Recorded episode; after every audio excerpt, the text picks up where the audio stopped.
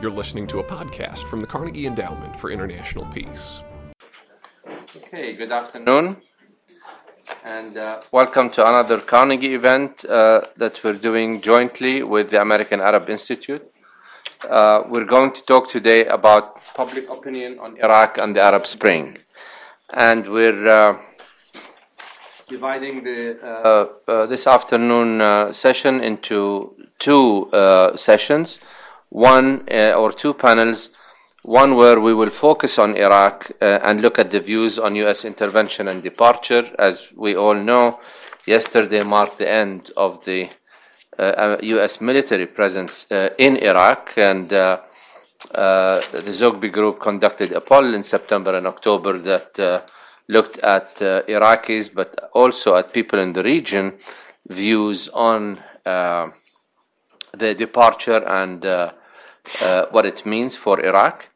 And uh, in that, in this uh, first panel, we will have first Jim Zogby, the founder and the president of the American Arab Institute, uh, present the uh, uh, findings of the poll, and then we will have uh, uh, two colleagues and dear friends uh, comment on uh, the findings. Uh, Edward Skip Gnehm, who is the Kuwait professor of Gulf and Arabian Peninsula Affairs at George Washington University, but who I know uh, more closely and intimately as the American ambassador to uh, Jordan, uh, where uh, when I was still in government and we forged a very close relationship, and our own Marina Ottaway, the senior associate at the Carnegie Middle East program. We will have a short coffee break after that, and then we will uh, start the second panel where we look we will look at political change and governance uh, in the Arab world in general in six Arab countries that were also polled by the, the uh, Zogby group. Uh, again, Jim will present the findings. Uh, I will uh, comment on these. Mustafa Hamarneh, unfortunately, is in Canada right now. Uh, came from Jordan yesterday on a plane that was diverted there instead of uh, to Washington because of uh, a sick person on the plane. So he unfortunately could not be uh, with us today. But perhaps we can ask Skip to also comment uh, on the findings that Jim will present. So with that, I turn the floor over to Jim. Thank you, Marwan, and thank all of you for coming. Um, I want to acknowledge up front that these polls were done um, in September uh, of this year, uh, after the Eid, and uh, they were done for the Sir Bani Yas Forum, uh, which is held annually in the United Arab Emirates. At that forum, we released uh, the polls there that dealt with the role of social media in Arab Spring. Uh, these two sets have not been released yet, and so I'm, I'm, I'm, I'm releasing them now. Um, as Marwan noted, we polled in, in Iraq, uh, six other Arab countries, the United States and Iran, uh, in an effort to measure attitudes at this point toward the war itself, its impact, uh, toward uh, the feeling that Iraqis and people in the region have about the future of Iraq in the wake of an American withdraw- withdrawal and how Iraqis see their country and the world. Uh, there are three essential observations I want to make up front that pretty much follow through all of the findings. The first uh, and foremost, I think, is the, the divergent attitudes we find among three major Iraqi groups. I mean, we've come to talk about them a lot, but here we have some hard numbers to put to the differences in attitudes uh, between Kurds on the one side and Shia and uh, Sunni Arabs on the other. Then there are the, the, the, the, there's the partisan divide that exists here in the United States. It is so deep that sometimes you get the feeling that Democrats and Republicans are looking at two different wars that took place in two different countries. And then finally, the, the attitudes of the respondents in the Arab countries and in Iran that both neighbor and are in some uh, proximity to, uh, to Iraq. Uh, those attitudes were more negative toward the war and more positive about the future of uh, Iraq's post withdrawal um, prospects than the Iraqis themselves. Uh, I'm going to start, if I, if I, um, as I begin, with the, the Iraqi people and their attitude toward the war, general assessment. What you find is that um, overall, Iraqis feel that they're worse off uh, than they were after the war uh, itself. When we ask the question specifically, after eight years of war, are you better off or worse off than you were before the war began? Um, 42% worse off, 30% only say better off, and 23% say the same. You'll notice here the, the divide. Uh, as, I, as I pointed out, Sunni and Shia more inclined to say worse off. Only among the Kurds is there a sense that Iraq is better off or that their situation is better off than it was before the war began. When you ask in the broader region, you get a much more decisive response in terms of worse off. Uh, in Jordan and in Saudi Arabia, I'm not going to give all of the countries we polled. Those are in the booklet you have uh, in front of you, and the uh, results are available if you want to log on to our website or write to the Arab American Institute. We can send you the whole poll. But in just Jordan and Saudi Arabia, the two countries most in the neighborhood, or closest to Iraq, um, almost two thirds say worse off. In Iran, more uh, more than a half, but slightly less concerned about Iraq being worse off than than Saudis and and Jordanians. Um, overall, in the Arab world, about six in ten say worse off. Look at Americans. When you split it up, Democrats only 24% think Iraq was better off uh, than it was after the war, before the war, whereas 58% of Republicans say Iraq was better off. Uh, Iraqis are better off. This translates to when you ask the question, was the war worth it? Overall, 56% of Americans say it wasn't worth it. 75% of Democrats say it wasn't worth it, but a plurality of Republicans, 43%, say that it was, in fact, worth it. When we ask questions of Iraqis as to how the war impacted various aspects of their lives, did it improve their personal safety and security? Did it improve education? Did it make them freer? Did it make them uh, respect the rights of women more? In almost every instance, the results pretty much track the numbers we have here for effect on personal safety and security. And what you see is that overall, Kurds largely give the war a positive rating in terms of how it impacted their lives, whereas Sunni give it overwhelmingly negative, and Shia only slightly uh, more positive, but still an, a, a substantial majority negative. And again, among Democrats and Republicans, by two to one, Republicans seem to always want to find the war having had a positive impact. Democrats, um, much less so. Where you see the numbers don't go up to 100, it's because there were people who weren't sure, which was itself interesting, I think. In some of the instances, you'll see the, the, the no impact or not sure numbers equal almost 30, sometimes 35%, which is somewhat surprising after eight and a half years of a highly debated and highly contested war here at home, which took a tremendous toll in lives and treasure, that you have, you know, about a third of Americans with either no opinion or uh, or, or, or, or sort of ambivalent about what the outcome or the, the consequences of this were. Is the withdrawal positive or negative? Decisively, Americans, Republicans, and Democrats say it was positive. It is positive. It is something they look forward to. Among Iraqis, it's the same. Iraqis overall 60%, with Shia more highly supportive of withdrawal. Sunni and Kurds, though, in the majority, still saying that it was it was positive. Um, what emotions do you feel about withdrawal? And here, the convergence of attitudes you have between Iraqis and Americans that a withdrawal is positive breaks down when you say, How do you feel about the withdrawal? Americans very happy overall, Democrats overwhelmingly happy, Republicans still almost 60% happy, but Iraqis, the plurality worried. Worried about the outcome of what will happen now that American forces are leaving. With Sunni uh, Arabs in the majority being worried about the outcome. Why are they worried? Ask what their concerns are.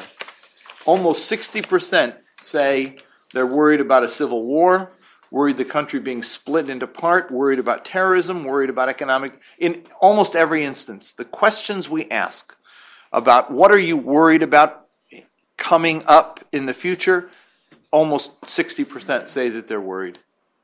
And that goes across the board between Sunni, Shia, and Arabs on the one side and Kurds on, on the other. Um,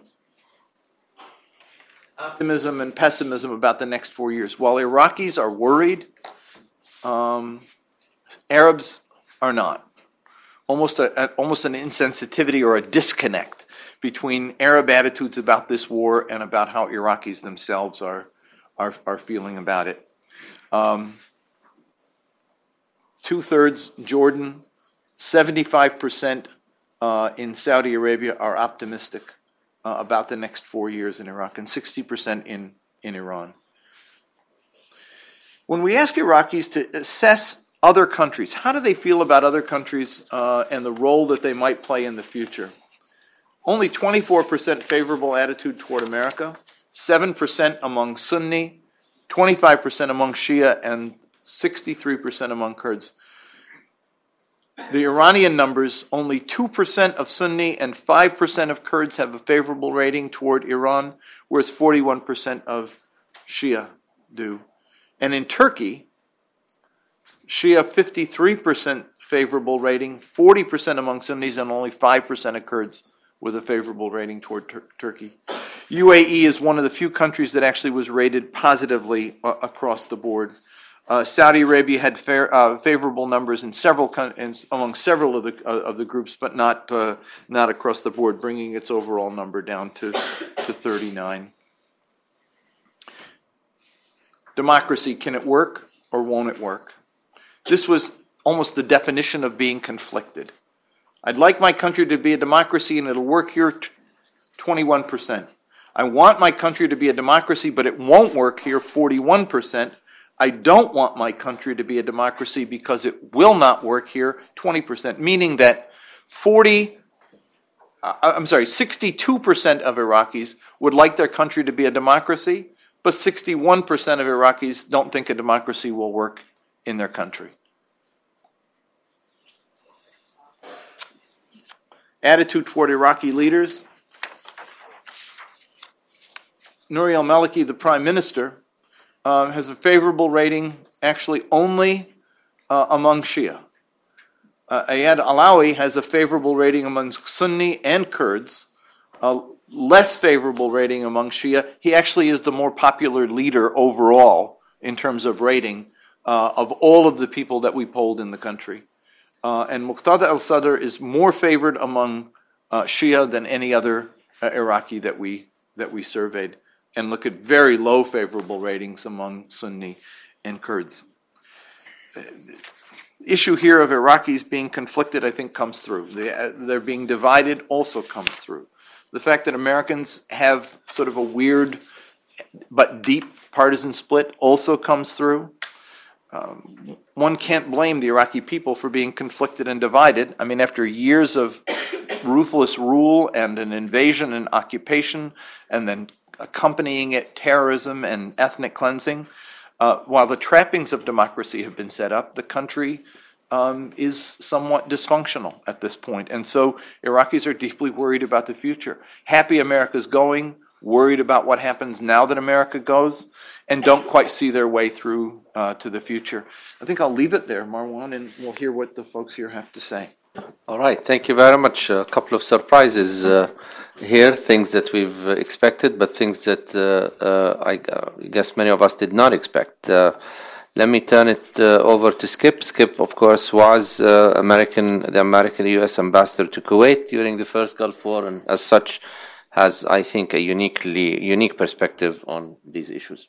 thank you, Marwan. It's nice to be here today, and thank you very much, Jim, for for your presentation. I, I was intrigued, uh, of course, by the polls and the results, and I, I felt that my first reaction was that it does confirm many of the things that we had sensed would be the case. And I, I, I, particularly think of the three demographic groups in Iraq, the fact that they were going to have different attitudes about certain of the questions that, that you asked, uh, particularly like U.S. presence. Uh, the Kurds always seeing the American presence as, as very supportive, uh, on the questions of whether or not uh, we are worse off or better off and particularly the concerns about the future.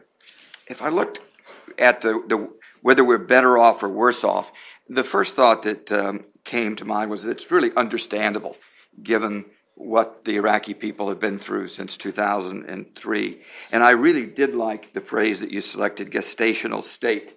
I think that really does capture uh, in, in, a, in a correct way that it's, it's sort of at that point in life uh, where there's still a lot that can happen and a lot of formation that needs to take place.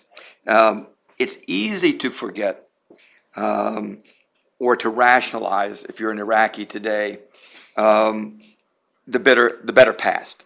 Uh, to think back on the days of Saddam Hussein, let's be straightforward about it, when they could say that violence hardly existed, at least violence on the street. There was certainly uh, other kinds of violence. Uh, that uh, generally safe conditions, the schools worked, uh, different things happened, job security. Most people worked for the government, and all of these things have been really turned upside down. And so today they see a situation in which there's a great deal of uncertainty. So it's easy to understand how those percents that you found are likely to be the way they are. But I'll make this uh, prediction for the future because it's a human nature.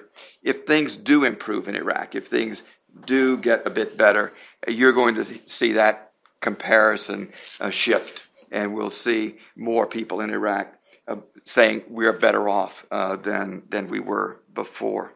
Um, I was impressed, frankly, with the similarity of views between Shia and Sunni toward what had and hadn't improved. This is uh, uh, on a, I think you, you showed it, but when you look at those two communities, uh, political freedom has not improved, economic development has not improved, education has not improved, healthcare has not improved, personal safety, security, uh, relations with the neighbors also very negative, government hasn't improved, women's rights a little bit better, but haven't improved. So it's really only in, as, as I think, in religious freedom where the Shia clearly see that they have a better situation than they did before. But I think, you know, that commonality between two communities that are often at odds with each other is worth, is worth taking note.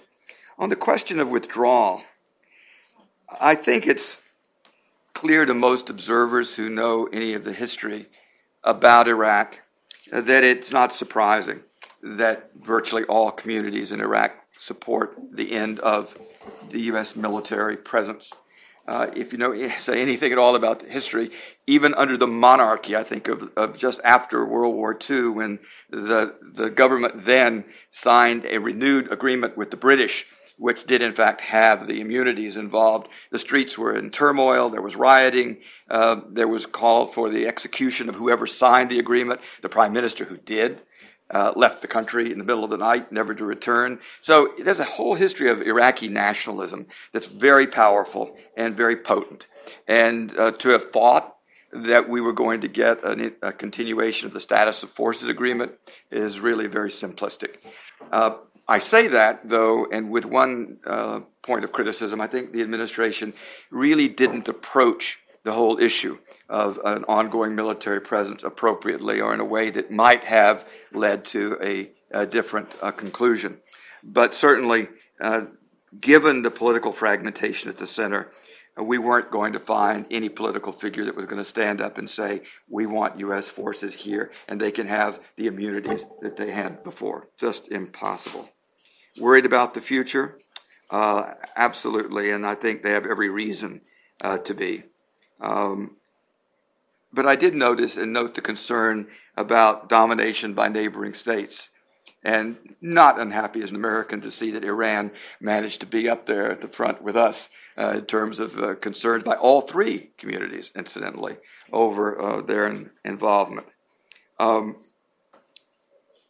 Kuwait, along with uh, uh, the uh, with Iran, are not considered a country that's likely to be helpful uh, to um, Iraq.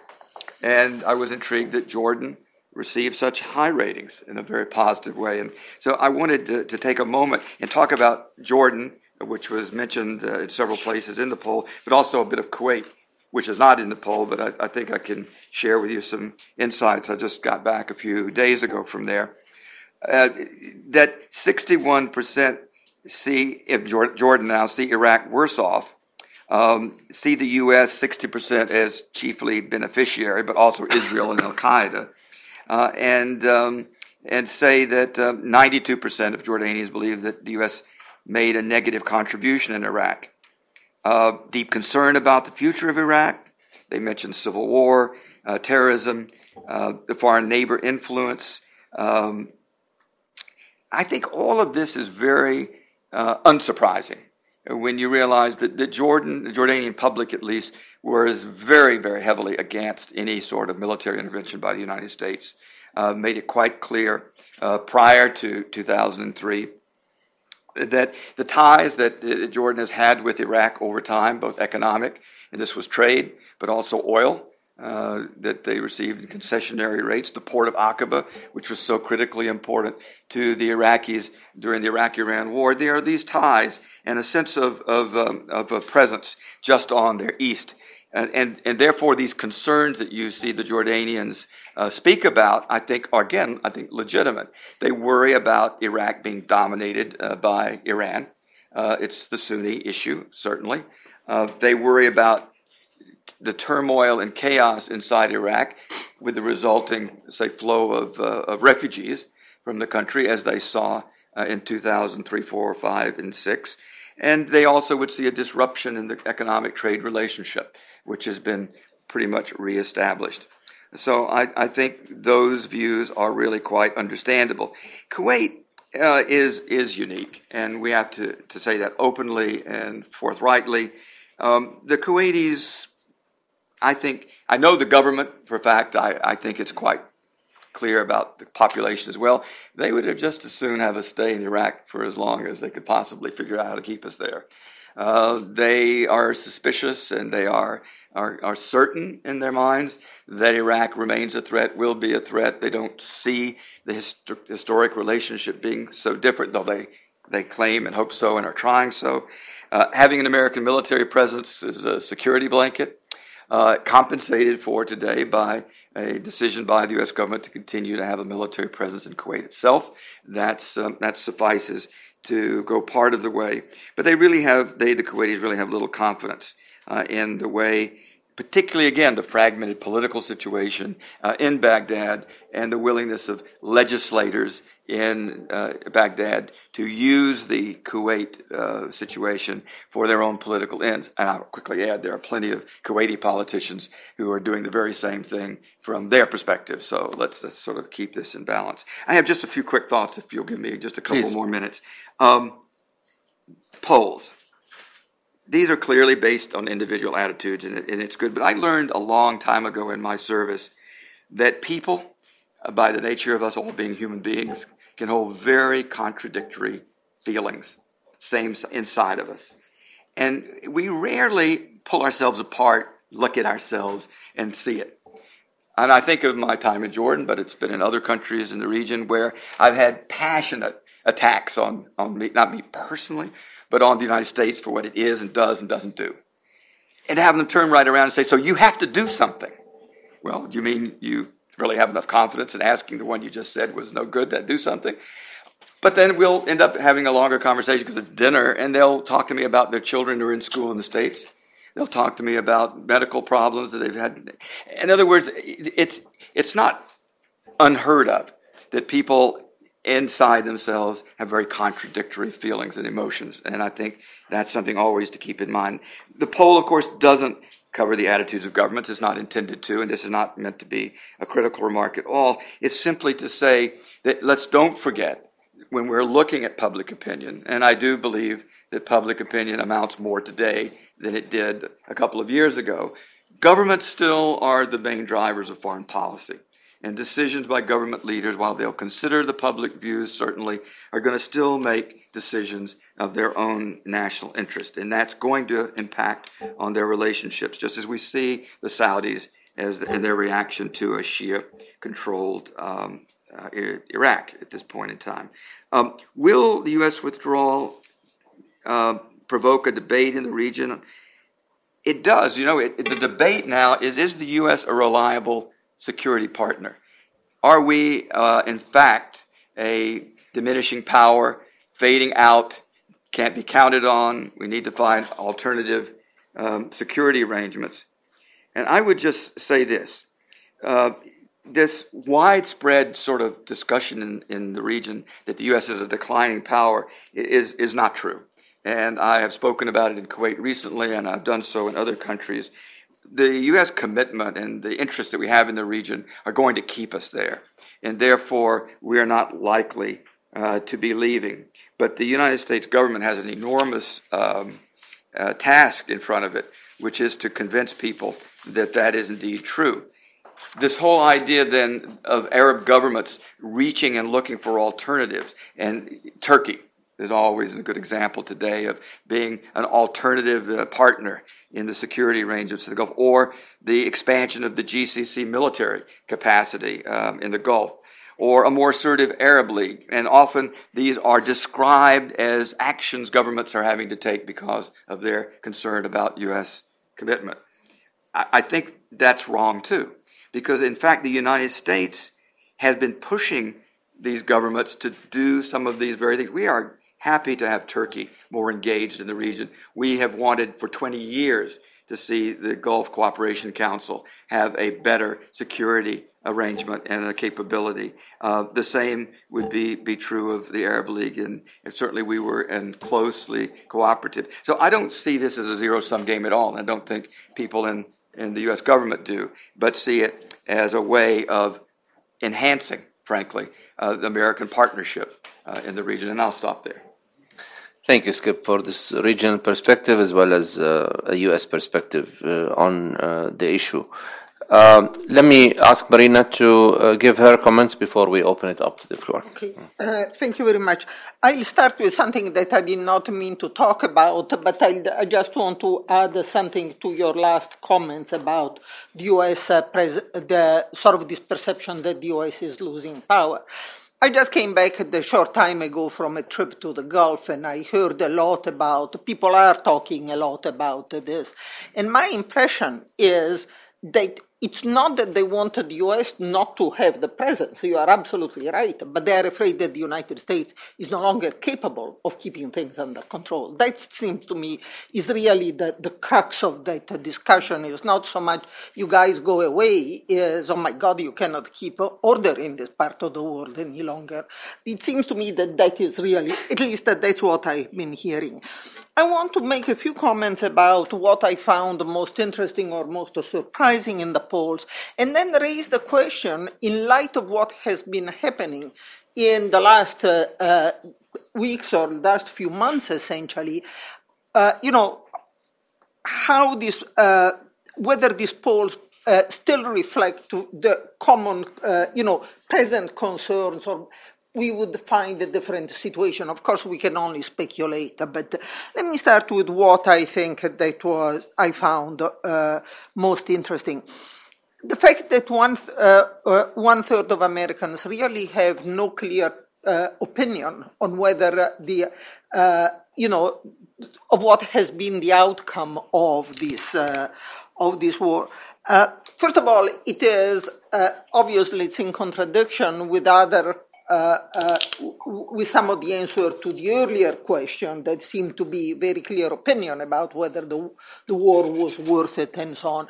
But more, the most important point here is it's a good reminder of how much the war has the war in Iraq really dropped off the radar screen for most Americans recently. That's a war that was forgotten very quickly. Past the surge, past the initial attack, past the surge, essentially, everybody rushed to put it out of their mind, and that is why, and that is reflected in the fact that people are not really sure what they think about uh, the about the situation now because if you think about it there has been very little discussion of it in the press in the media and we read the Washington Post and the New York Times, I assume most of us, and uh, the major newspapers. I think if you go to small town, I go away from Washington very often on weekends, and believe me, the local newspaper where I go does not talk about foreign news, and that is what most people read, right? This kind of local newspaper, and there has not been a word about uh, about Iraq for a long time. So, this, uh, the, for a country that was, after all, in a very important conflict, I think this is very, very interesting. Um, I found very interesting this relative optimism of neighboring countries, of people in neighboring countries about the future of, uh, of Iraq.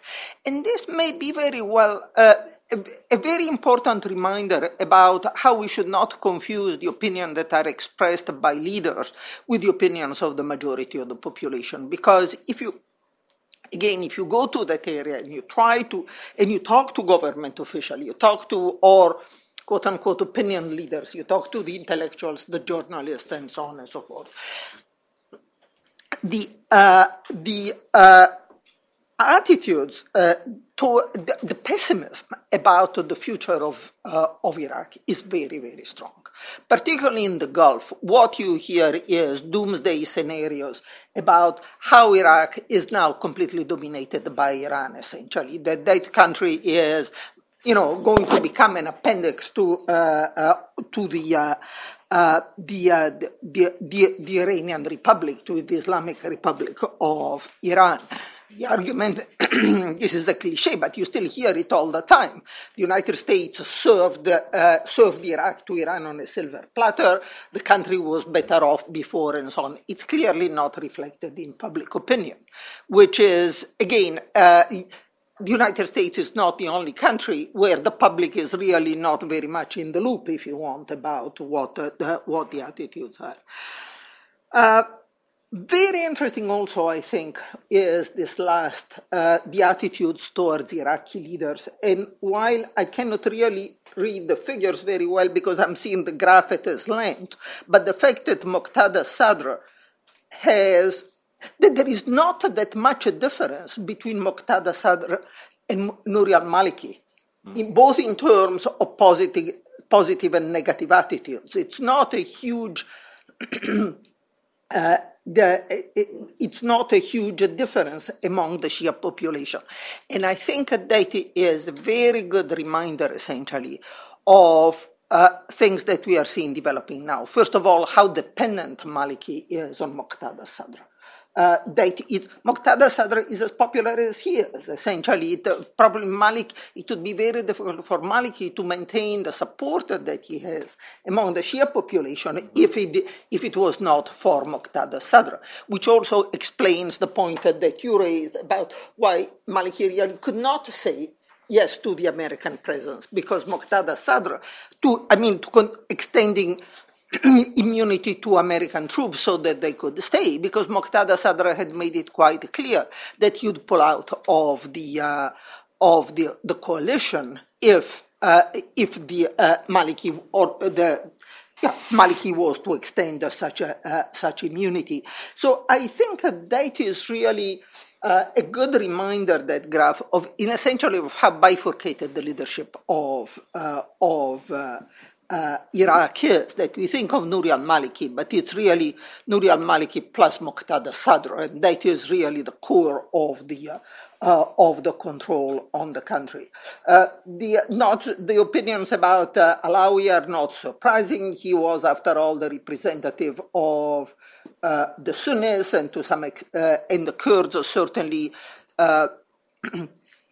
discussed uh, long and hard the possibility of forming an alliance with him rather than with Maliki in the formation of the government. So that's not surprising, but it's really the, the very similar uh, attitude to, towards Nouri al-Maliki and Muqtada Sadr.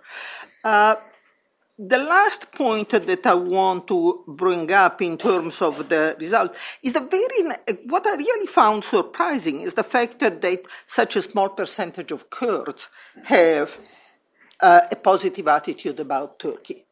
Because that is, data seems to contradict essentially what we have seen lately. I would not have been uh, surprised if data, those opinions had been uh, uh, had been expressed in 2003 or even in 2004 and 5. Actually, I would have been surprised that it was as high as 5%.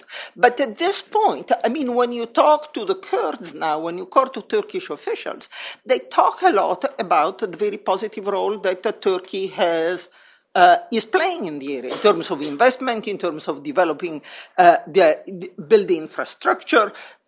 Turkey seems to have more or less accepted the, the situation. They never liked the idea of an autonomous Kurdistan for the obvious reasons that they fear the same demands uh, in, the, in their own country. But yet, all the indications have been that there has been a rapprochement, essentially, that at least that Turkey and, uh, uh, and Kurdistan have found a modus vivendi and a rather positive one. And this seems to, to belie that, again, that show that at the level of public opinion, if not at the level of leaders, data suspicious of Turkey still is, is very much there. And I, that I really did not expect to see. Let me move now to uh, discuss a bit what is happening right now, because the uh, if you uh, have been following uh, closely, the not only have the last uh, uh, the last couple of months before the withdrawal of U.S. troops being been very difficult. Essentially, there has been an increase in there has been an increase in, uh, in violence in the country, there has been an increase in terrorist attacks. But the developments that took place just this last week and over the weekend have been positively dramatic. Mm. In other words, just after the, uh, you know, we all heard last week all the, the all the, the, the speeches that were given uh, you know, Obama and Maliki and uh, so on about all the uh, uh, the positive things about. And what we are seeing now, I mean, the impression that one gets is that things are falling apart in, uh, in uh, Iraq much faster than anybody expected. In other words, that there has been, it's almost as if, uh, uh you know, everybody was waiting for the last convoy to get out to really do some of the things that they wanted uh, that they wanted to do all along. Essentially, Iraqia is no longer part of not only it's no longer part of the coalition, it's open to discussion how much Iraqia was ever part of the governing coalition. Yes, in theory they were part of the government, but it's always they were very marginally part of the government. But they are not even participating in the parliamentary uh, sessions any longer. They have pulled out of the parliament. There are arrest warrants out for some of the many, not against Allawi himself, at least not that I am aware of, but certainly against all sorts of prominent personalities within Iraqia.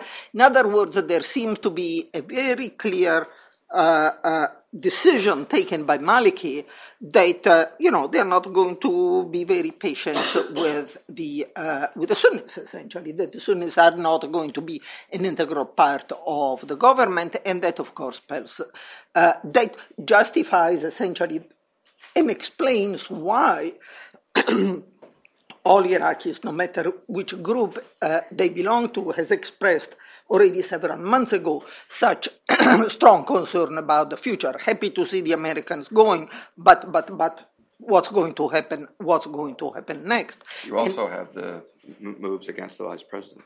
Moves against the vice president, the yes. Forty-eight hours. and the uh, yeah, there is a whole list, and also what you we have seen not only in.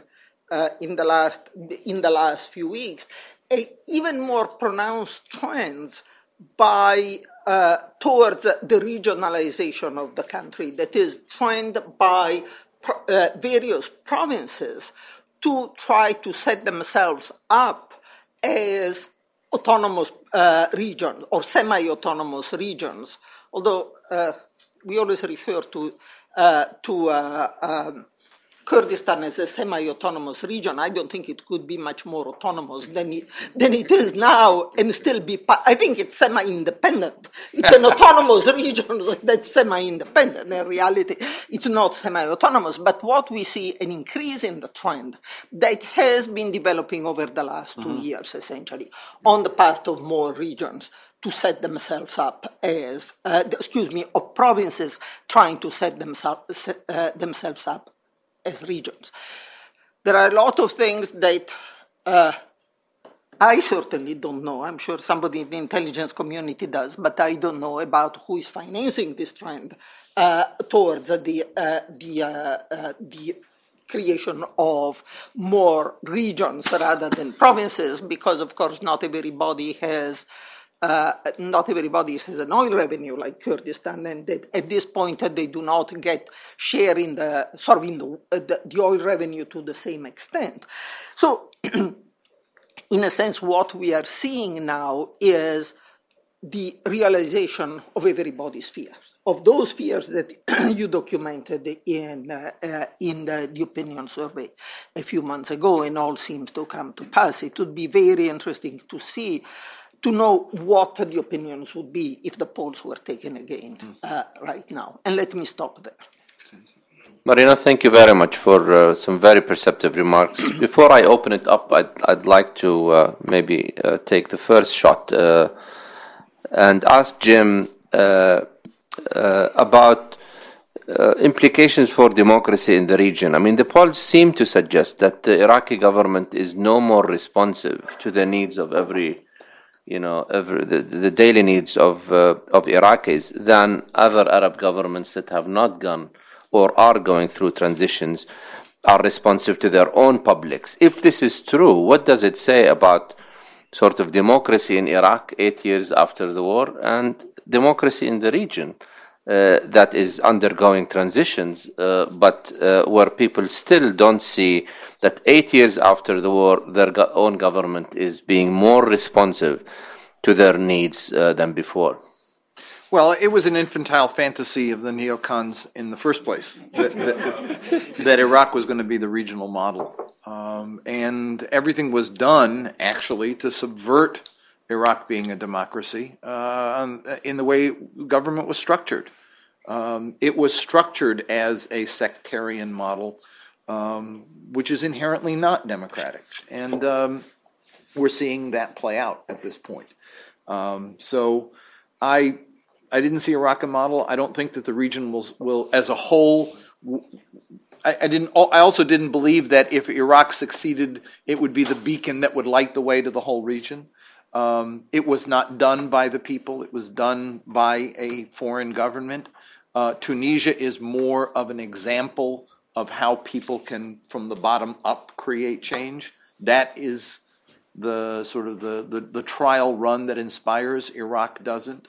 Um, it, it's a, it certainly is a tragedy, though, to see this this situation um, un- unraveling. I, I just want to make the the comment that to me the problem isn't that we withdrew. Uh, or that we set the date for withdrawal. It's that we didn't take advantage of the time between when we set the date and when we withdrew to create, help create structures that were more sustainable than what we left. It seemed that we, we did everything right to get everything out, um, and in Kuwait waiting to be positioned elsewhere. But what we didn't do was help create sustainable institutional structures in the government, in the country, or in the neighborhood to create a regional security arrangement with the neighbors uh, who were going to be involved. We knew they were going to be involved. They already were involved. Uh, but they're uh, involved under the table, not sitting around a table, finding a mechanism uh, of how to how to move forward. I just want to make one comment on on on uh, Marina's um, observations about the the the ambivalences, the, the U.S. ambivalence, and and and skip the, the, the Arab ambivalence toward the United States. Um, on the fourth anniversary of the war, I did a TV show, uh, my Abu Dhabi Viewpoint show, with students in Baghdad and students in the U.S. I'll never forget the Iraqi woman uh, who very passionately, in one sentence, said, um, without pause, know, you have to leave. You have to leave. You you have to leave. Not now. Just like that. Uh, and um, uh, and this is what comes through in in this. I didn't read these numbers, but but when we ask the questions about withdrawal, how long should U.S. forces stay? Almost a half of Iraqis said as long as needed, mm-hmm. and 10% saying one year. Uh, only 29% said leave as soon as possible, and that was across the board among Shia, Sunni, and Kurds.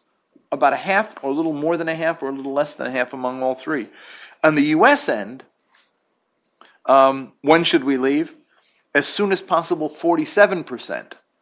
Um, stay as long as needed, only 22%. So the, the, it seems the U.S. was fed up and wanted out because, frankly, they never saw the point of it. This ambivalence issue.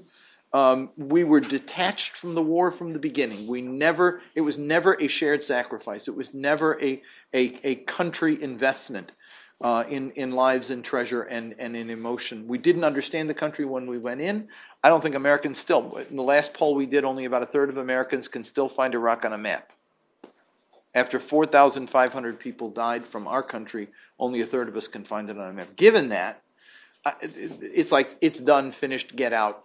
So the president did what people want to do, but Iraqis are saying, "What? What now?" And and I think that there's, if anything, what what what this war may do, or the outcome of this war may do, is further impact America's image in the region as this thing unravels, if, if, if in fact it does. I, couldn't agree with you more, Jim. And the fact that you brought up these uh, statistics about us staying really goes back to my observation that I went through quickly, which is mm-hmm. that we didn't use the time that we had a position there if they had had more leadership on the part of the United States to get some of these decisions made structurally, uh, we would have had support among Iraqis for that. Yeah. We'd had opposition for sure because we're an outsider, but we, we had an opportunity that we, we simply didn't use. But your, your question, uh, Marwan, about uh, Iraq as a model, I think f- uh, for democracy, I think even from the very beginning, the way things unfolded in, in Iraq, it probably hurt the whole idea of democracy in the region because more of my friends throughout the region said, if this is what democracy is all about, not for us. And they, of course, looked at the chaos, they looked at the, the uncertainty, they looked at the government that seemed um, constipated, unable to do anything, um, and, and, of course, not uh, bringing about anything beneficial to the population. And that's simply not what they wanted. Um, the, on the issue of democracy, I mean, I agree with both comments concerning democracy. It's certainly not a model. I think it's very easy to forget that while certainly it's not a democratic country, it's an enormously pluralistic country. In other words, that this is a country that really has a very large number of centers of powers at this point.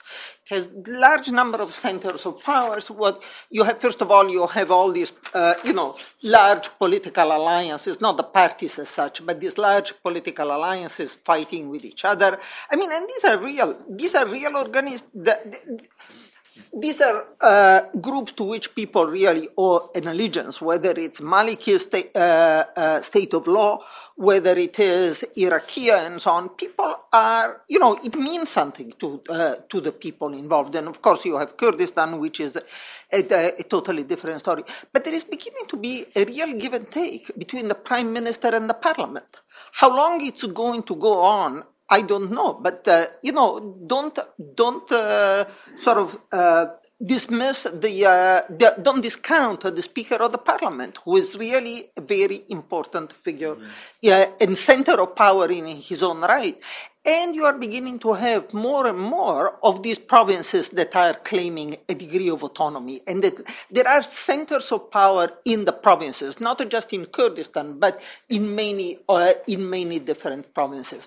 The problem is, and here is where the real danger is now, that is pluralism without rules and pluralism without rules. I mean, you cannot have democracy without pluralism, but pluralism without rules is not going to eh, is not going to lead to democracy. It risks leading to chaos or leading to civil war. And I think here is where we come to the issue of the U.S. role, because I think one may it's not so much that we did not build the institutions. I don't think you can build the institution. It takes time. You cannot just go out. The, we always talk about building institutions. In fact, it does not work that way in many ways. But we really did not, we rushed the process of writing the constitution and setting up a political system so much that there was never a chance for the Iraqis to try to reach some consensus about what they wanted.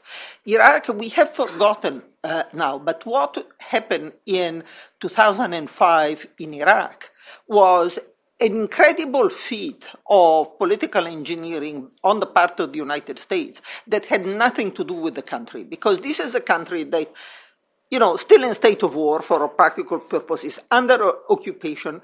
It had, it elected a constituent assembly, it wrote a constitution and the Constitution was supposed to be written between January and August. I understand from, from people who are directly involved that it got it took so long to set to set up the mechanism for writing this Constitution that in the end it took the Constitution was discussed for less than six weeks. It was done in not you know essentially it was a totally artificial process essentially so that there was never a gathering a building of consensus about what the country wanted around this constitution and what we are seeing now because the elections have created new centers of power the system has created new centers of power but there are there is no agreement on the rules All right, let's open it up for questions. We have about 20 minutes. I would ask uh, people who uh, ask questions to identify themselves and where they're from, and uh, maybe we can take uh, three or four questions at a time to allow as many as possible to ask questions. Please.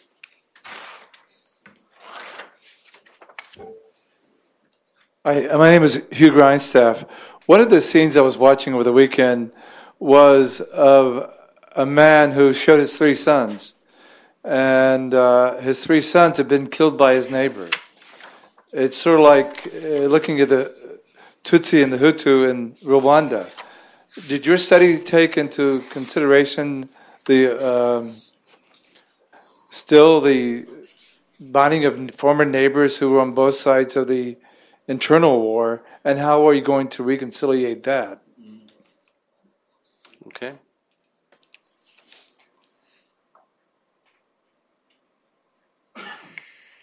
Please. Uh, Hossein Ibn Youssef, International Petroleum Enterprises. Apologize for, for being late, but I saw the uh, slide there, the attitude uh, uh towards uh, uh, Iraqi leaders. and since the, the number and percentages of the Kurds and the, the Sunnis are much lower than the, the rest of the country, don't you think that that particular slide had to be normalized to show that huge difference there? Because the Kurds and the Sunnis collectively have about 40%, and the Shias about 60%, roughly.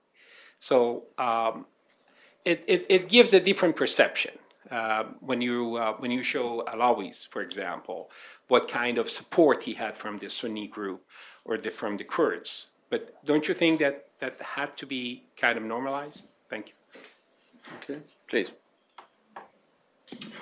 Hi, I just have a question for Dr. Zogby. Um, I know you have a lot of questions in the survey that ask about Iraq's people with regard to the troop withdrawal. Um, I was wondering if any of the questions were given context about yes, the U.S. invaded Iraq, but it was also the same entity that imposed economic sanctions, and I'm wondering if they, if the two different situations were reconciled in that question, because it's interesting to see people in a civil society sort of way, not reflect on what it did to them before all of that.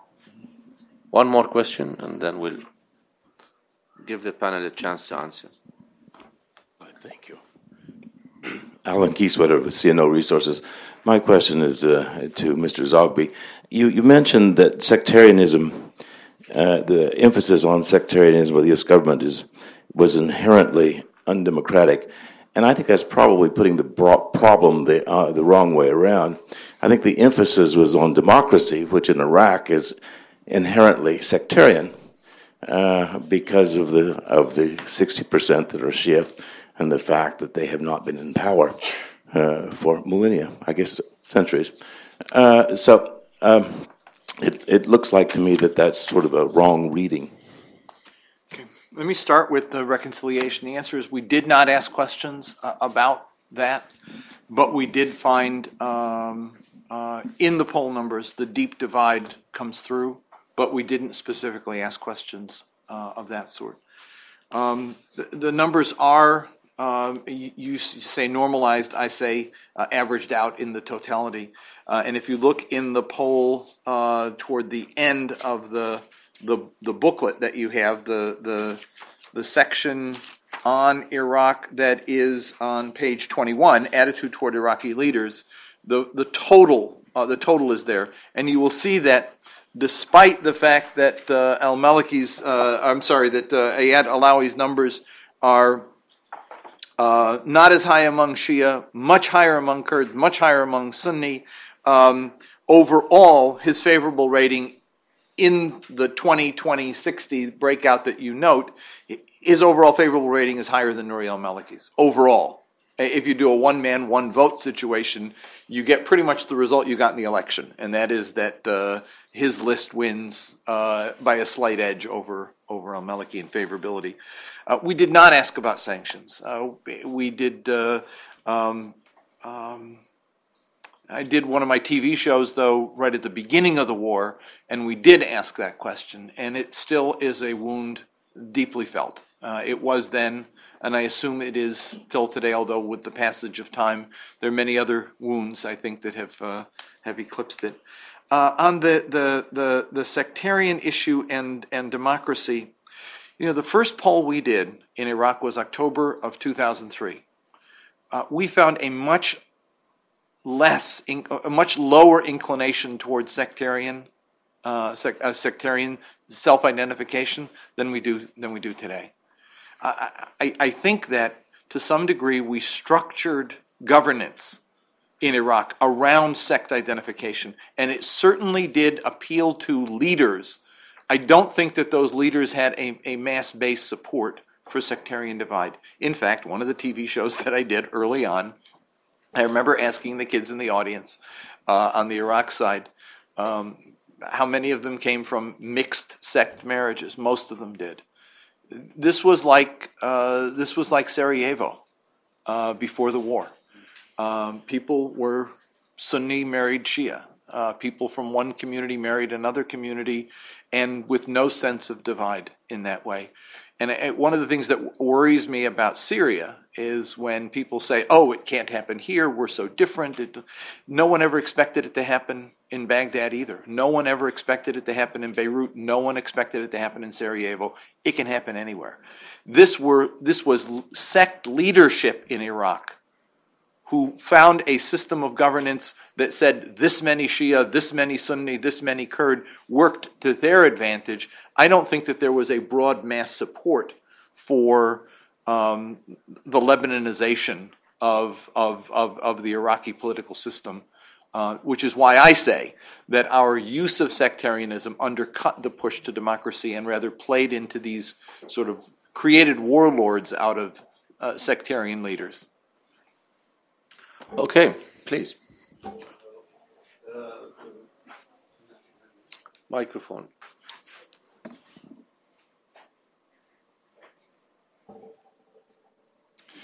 In the, that poll that I'm talking about in October 2003, less than one in five Iraqis saw religion as having any basis or any role to play in governance, as I recall, back then. And today you'd get some very different numbers.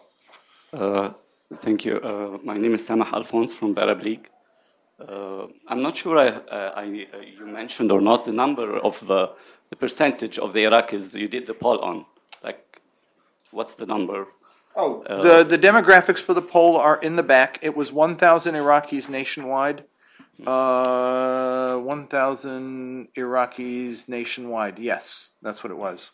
1,000. Okay. Uh, can I have a reflection on the poll on the Arab Spring thing because we didn't talk about it much. That's going to be the second half of the discussion. Okay, thank you. A whole session about it, so. Okay, questions, please. Um, Stanley Kober.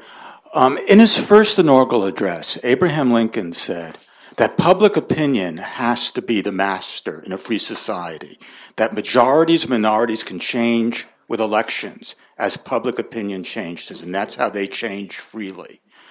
What is being suggested here is as a result of, of uh, the invasion, this sort of sectarian identity politics strengthened. And it raises a question to me if that was the case, and if Lincoln was correct, then all this talk about institution building may be kidding ourselves. That it was this creation of the sectarian difference that was fundamental. Think you had a question here. Yes. Um, my name is Maura Branelli. I'm with the Center for International Private Enterprise. We work with the Iraqi private sector, and one of the things that we're finding in our recent surveys is that there's quite a negative perception of the uh, political parties themselves. That instead of working for the will of the people, many politicians now are working for the will of their political party. And I'm wondering, Mr. Zogby, if you had any questions that related to that issue, um, and if you could comment on it. One more before we open it up. Okay, shall we? You wanna? No. Were you asking about here in the United States or, or in Iraq? Sorry, no. I, I, I, um, the, um, uh, no, we, we did not poll on uh, favorability toward parties or toward groupings, just toward leadership. And, and as you see in the numbers, every Iraqi leader has a net unfavorable, a net unfavorable attitude. The highest favorable rating is Al Maliki, and that's, I'm sorry, is uh, um, Allawi, and that's uh, at a 40% level. Respectable by American standards, I guess, where, where, we, where we are today. But we didn't poll institutions. I would suppose if we polled institutions, the numbers would be, would be low. But, uh, but no, we didn't, we didn't poll them. Um, and uh, I'm not quite sure I understood, uh, or maybe I'll defer on the question of the sec, the, the sectarian issue in public opinion. Um, the question that was asked by the gentleman here. Well, if I understood, uh, the, in terms of the specific question, if I understood it correctly, I think it is true that if people, what makes a democracy possible is the fact that people change their opinion from one, uh, from one uh, the, from one election to the other. Otherwise, you have fixed majorities and minorities, and then you have the, uh, uh, the you have the uh, no. You have and an then Arab it does not work essentially. That's right. So, in fact, the most important voters, you know, it's the swing voters, those people who change their mind all the time. If you are a dyed in the wool Republican or Democrat, you are not doing very much for democracy in the long run because you always voted the same way. So it is true that if people voted their identity, since now I finally found you, and identity does not change, obviously, then you risk having permanent majorities and permanent minorities. You are absolutely right on that one. What I'd like to uh, the, to bring up though concerning, I I'm not totally convinced about uh, this idea that sectarianism is somehow the result of the way the United States handled the government formation at the beginning and so on. Sectarianism was built into the Iraqi National Congress. I mean, it was built into the nature of the parties that came together to form the, the, the, the Iraqi National Congress. Just look at the names of the parties. I was also always surprised why, after the first elections, people say, oh my God, there has been, you know, people are voting for religious parties. When you had parties in the Iraqi National Congress with names like the Supreme Council for the Islamic Revolution in Iraq, and say, you know, what did you think that was, essentially? As a, but all the political parties that existed before the US invasion were based on were based on sectarian divide. I mean, and this is one of the problems that we are seeing in country after country. That may have been one of the reasons why it was a problem for us to have seen Iraq through the lens of the Iraq National Congress at all and had them as the people who directed traffic for us early on. I mean, we learned how many of them have we learned have been discredited since uh, since we, we uh, since this war has gone sour. Uh, But I, I think early on we did that, which is why I worry about the same situation in other countries as they're developing. That when you rely on these exile groups, you begin to develop a very different perspective of how the country operates or what the future of the country should look like. True, but there has never been, and this is the last point I'll make. I think let's keep in mind that there has never been a transitional situation where elections were won by uh, parties that were formed after the transition started. That it's invariably the parties that were there before. It's the old liberation movements, quote unquote, that end up by prevailing, and that it's you know, and that is very that's very problematic because very often these these parties or these movements are not what one would like to see in a democracy, but unfortunately that that seems to be the case. don't misunderstand me. I'm not a fan of the U.S. invasion. I'm not a fan of the way the U.S. the situation, you know, in the early period. But I think that's one. The, this problem of sectarianism was built into, and not something that U.S. did. Skip. Uh, I, I wanted to actually bring up something new, if I might, just another look at the U.S. withdrawal from Iraq, because I think, again, I, I thought your your comments were wise for us all to remember, Jim, the American public and its disengagement from the issue. I, I, I would mark it from the day that the president announced his withdrawal. And that seemed to solve everybody's problem. Not, of course, everybody, but. But the one thing that also the American public, and I'm, I'm afraid the U.S. government doesn't think very deeply about it either, is what I'm going to call the balance of power in the region. Uh, and this and how the withdrawal of the United States, how the entry of the United States into Iraq and the destruction of Iraq as a power center if not real terms, at least in the imagined terms of the region. You know, this region is still struggling with who's in charge and how people are going to be dealt with and balanced. The Iranian factor we all know about, the Saudi Iranian competition, the small Gulf states. Iraq isn't there, as the bulwark to Iran in the same way it was. Um, and, and, and you could take it on into the Levant and, and on the role of, of Egypt. I mean, I think one has to understand that America's withdrawal and repositioning of itself is seen by the people in the region as an unsettling new sort of ongoing development in this decision about who's going to be in charge and what's going to happen to them all. And I don't think we should forget that. And I don't think many people in Washington calculated that when we went into Iraq and, and how we've dealt with things since then. And if you look at the poll question about who benefited from the war, the, the differences in opinion are fascinating. Yes. Although almost across the board, everyone thinks that America benefited except for Americans. Yes. 40% of Americans, on the other hand, think no one benefited. Again, this total ambivalence, the sense that uh, uh, we don't know what happened and we almost want to wash our hands. It's over, forget it, be done with it. The, the second uh, beneficiary of the war, almost across the board, is Israel, and then Iran.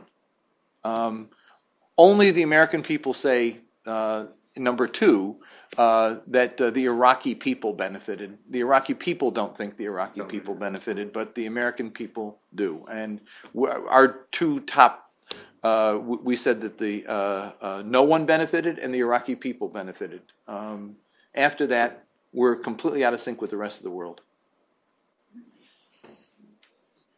Any more questions on the issue? Please.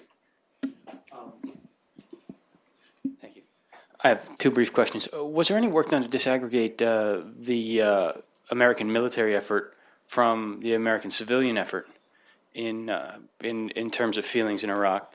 And the other one was was there any data to show um, the let's say the perceived importance of military influence, or let's say American influence in Iraqi politics over time? I'm sorry if that's a little bit complicated. I'm asking the question though because having worked there um, as an American, we felt more and more powerless over time to you know materially affect uh, political outcomes in Iraq, and that happened fast. Uh, that that seemed to drop off a cliff after not very much time. Um, and um, and as to the first question, um, there was you know a concerted effort in 09 and 2010 to put a civilian face on on activities over there, and I'm wondering if that that showed up in any sort of perception. If you look at the, the, the poll, we didn't disaggregate it as you as you asked looking backward, but we did looking forward, asking what future role people saw for the United States. And um, about a third see the U.S. as simply being a source of interference, uh, foreign interference. But 15% want a special alliance, 14% see the U.S. playing a security role, 12% as an investor in development, et cetera.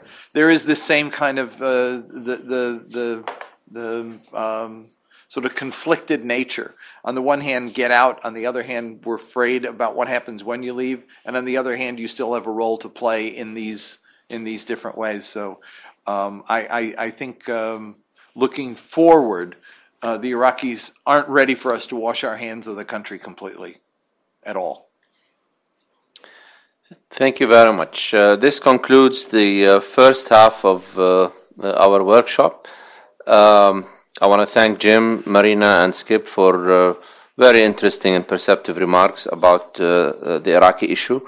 In the second panel, we will talk about the region, uh, the polls that were conducted not just in Iraq but in six Arab countries, and cover the issue of uh, uh, po- political change and governance uh, more broadly. So maybe we can take a 10 minute break for coffee and then reconvene uh, for the second session. Thank you.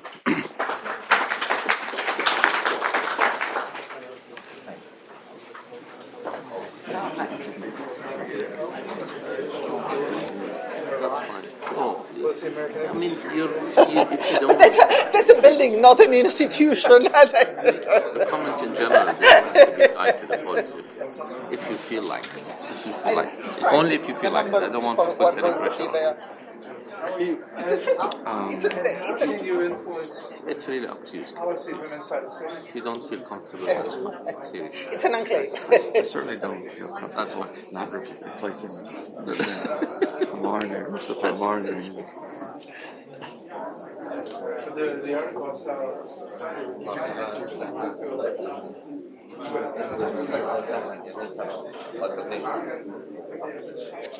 I, I I think I'll bow out if it's okay.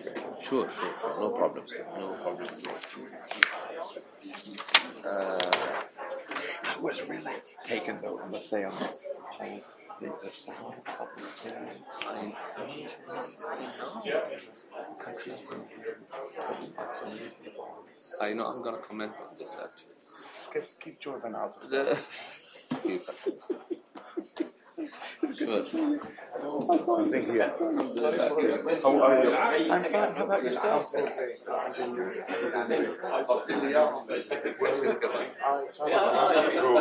stay one month in the region. I'm gonna the back room. Okay. Okay. Thank you.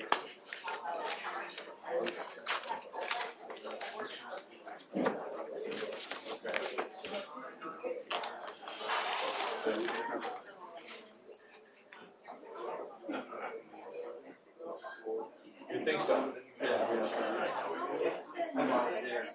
I see. No, I, I appreciate your.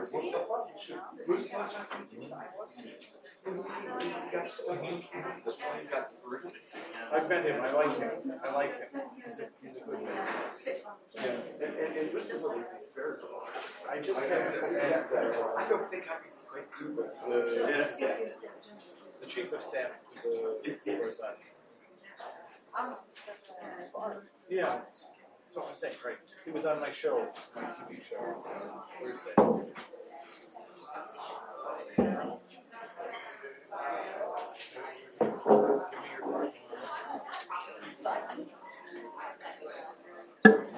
Oh, yeah, no, I No, I didn't. What's his name?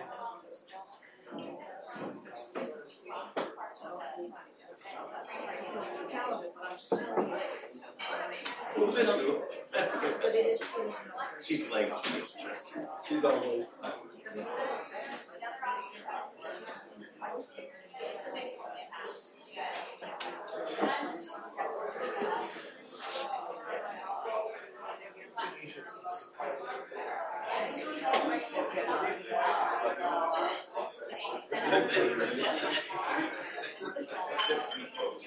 Egypt, Egypt.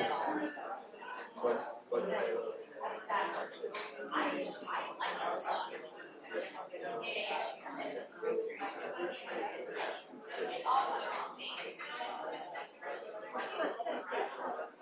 Uh,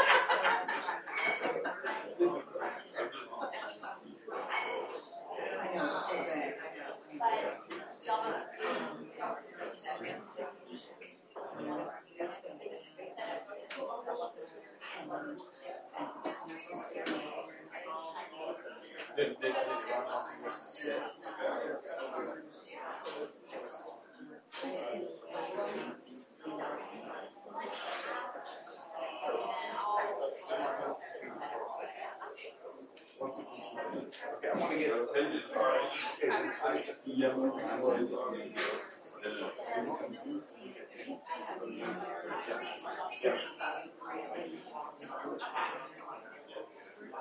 you.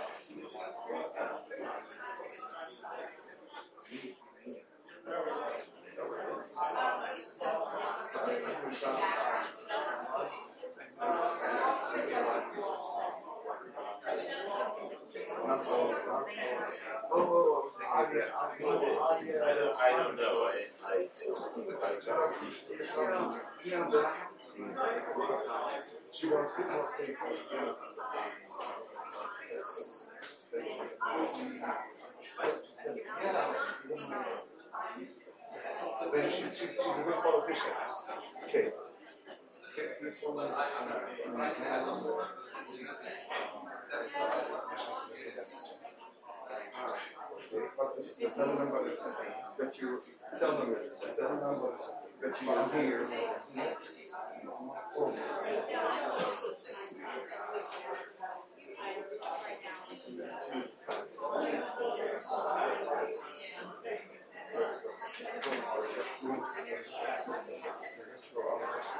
Both school?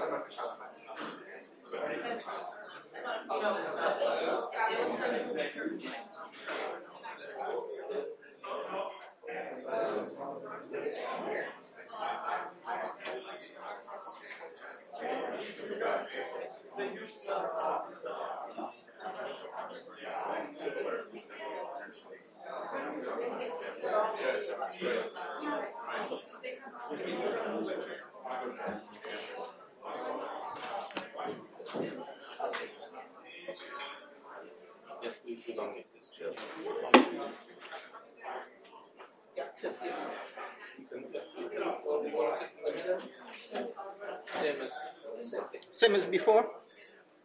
Yeah, might, might as well. At least we have the same glasses. You want to Yeah, change that? exactly. That's your water glass, right? This Exactly. was- Oh, oh, this was thinking, but then, it's yes. It's a, uh, Setting up the, Dulce, the, the room this way, very nice. Was, Setting up Yes. the room this way manages to excel. yes, actually, yes, it, uh, they did it this morning, which was good, yeah. But we, we also did get more people, there were more, uh, about eight. So in the end, it worked out fine. Yeah, yeah, that's right.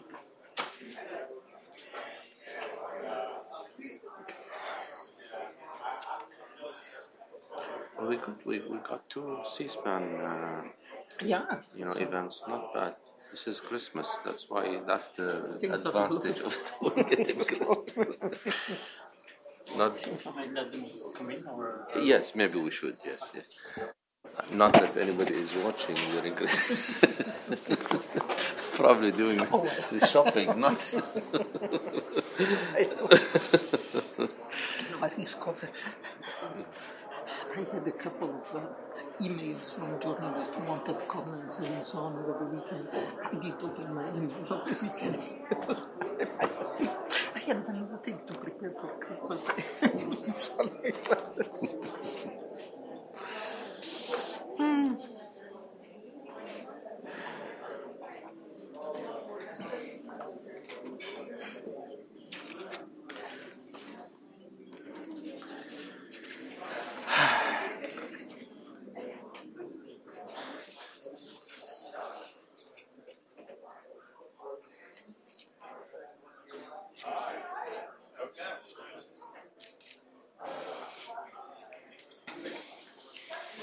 How good do you think that Iraq has stabilized enough in terms of the population moving around because of the conflict to get a good number, to get a reliable sample? What we have to do is we send teams into different areas. We don't have the same team travel from customers. I mean, that's a bit of a challenge in a situation like that.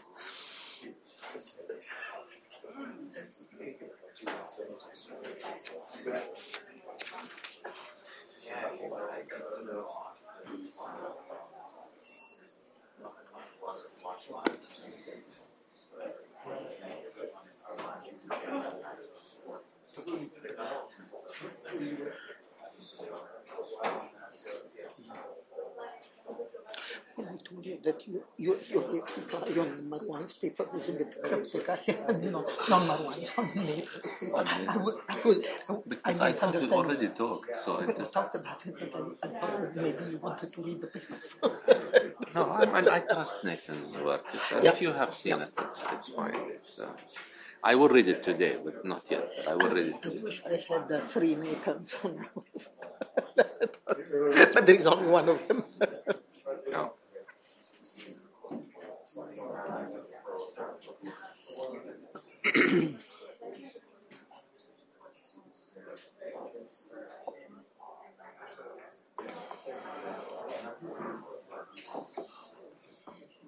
Uh,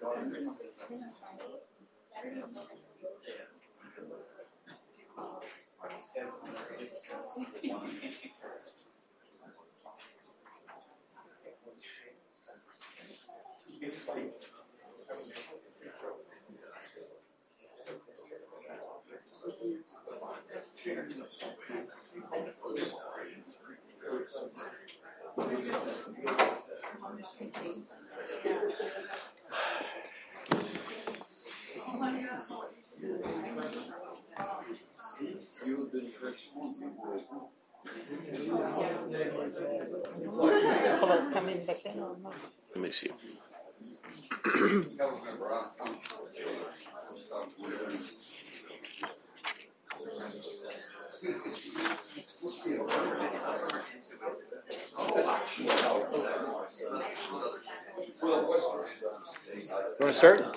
Yeah, there are uh, about six, seven people. They're, they're coming. They're co- we'll wait a second, Maybe- but, right? Oh, because of the TV, maybe we better wait till they come. We'll wait a minute Yeah, or so. we'll, we wait a minute.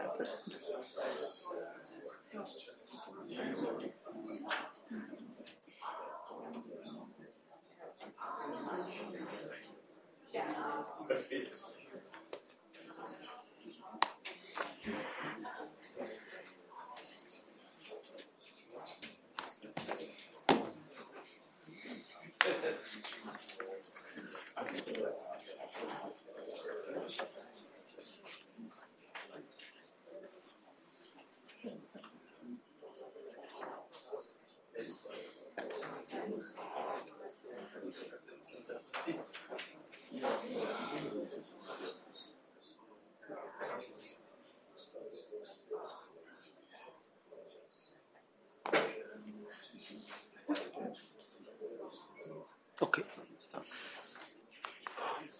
Okay, well, welcome again uh, to this second session. I don't think I need to uh, make introductions because, because we are exactly the same people as we were before, minus one.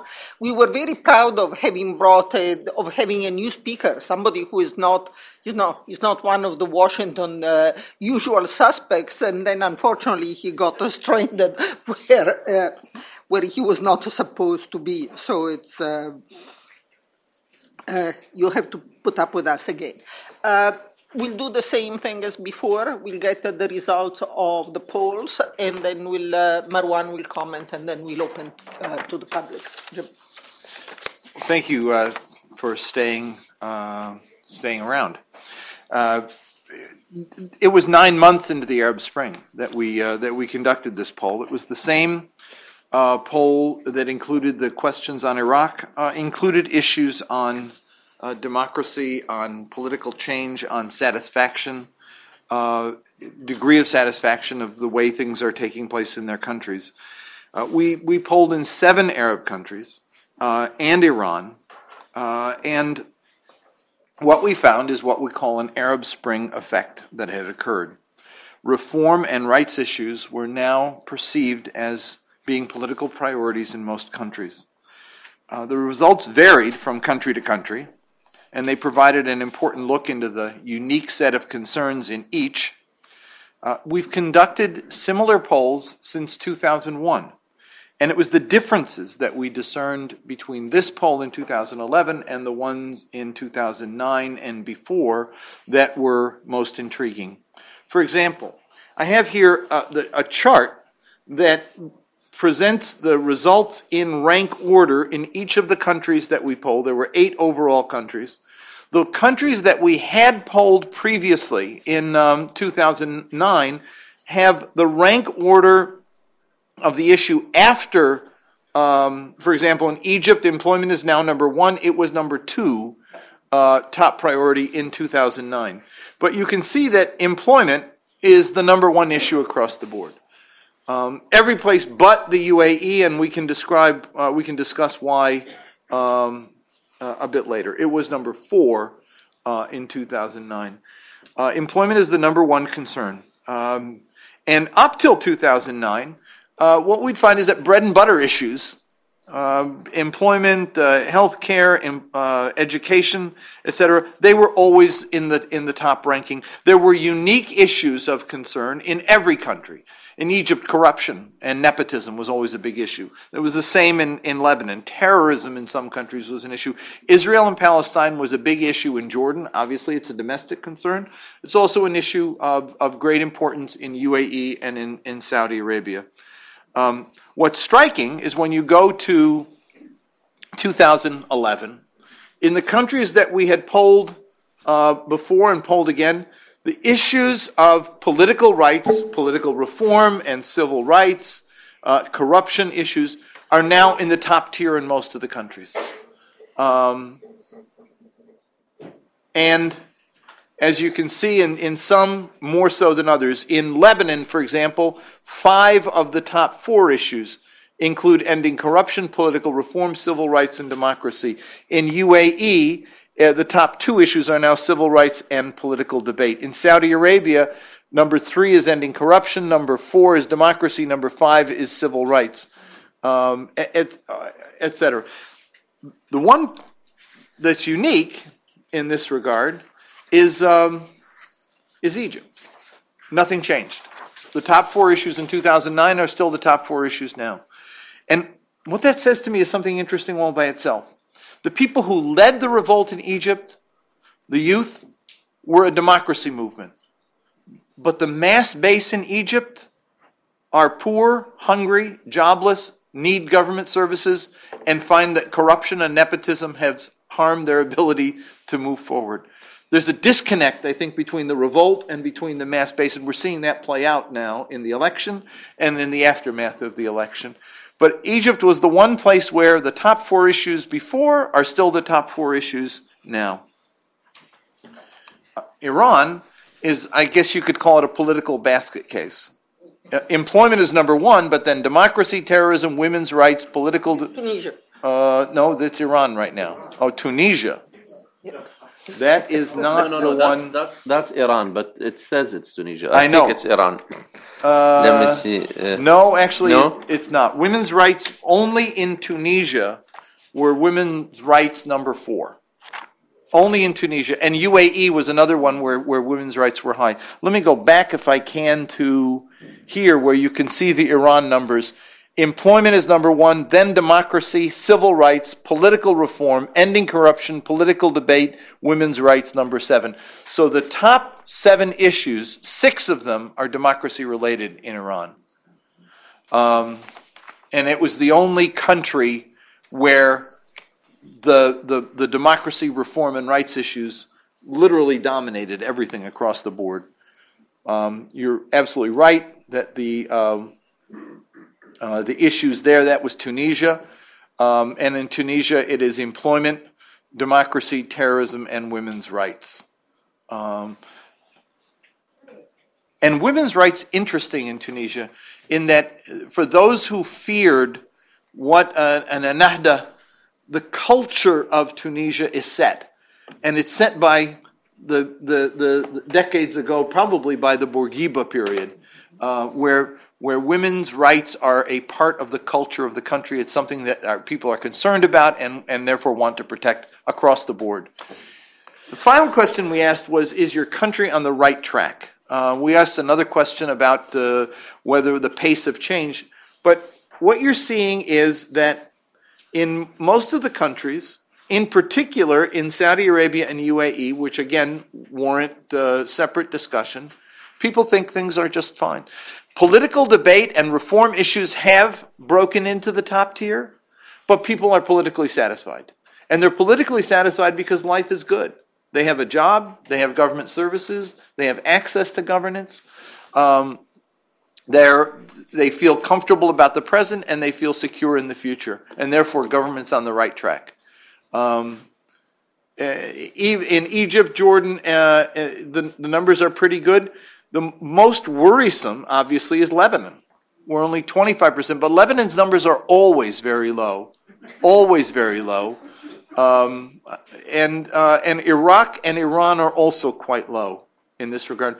The Tunisia numbers are interesting, 54%, because 40% of Tunisians were not sure, which is itself interesting. There's a kind of a. Now, understand that the poll was done in September, which is the month during which Tunisia was preparing for its election, which explains maybe a, a lot of, uh, of the intensity or the, the, the, the concern. When we did the other poll about Iraq, uh, the Tunisian numbers were way off because it was probably the last thing on earth Tunisians wanted to think about with their elections being uh, within, within weeks uh, from, from when the poll was done. So the bottom line here is that um, I think that uh, uh, the the Arab world is on the cusp of change. Um, we're seeing not Iraq, but the Arab Spring having elevated issues of democracy and rights into the into the political mainstream. People still want jobs. They still want to raise a family. They still want to have the ability to provide for their future. But they also now are beginning to talk about rights and, and reform issues. The question is how governments respond to this new vocabulary and this new discourse is going to determine the future of the region in the years to come. And I'll now await your response. Okay. Um, thank you, Jim. Uh, I found this uh, to be a very interesting uh, uh set of uh, polls.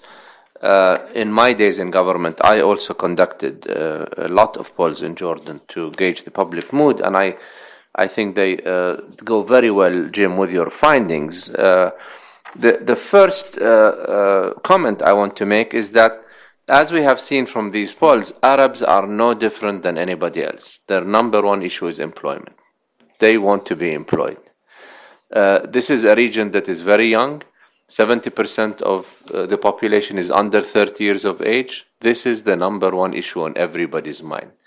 So, from that aspect, I was not surprised at all to see uh, uh, the results of this poll.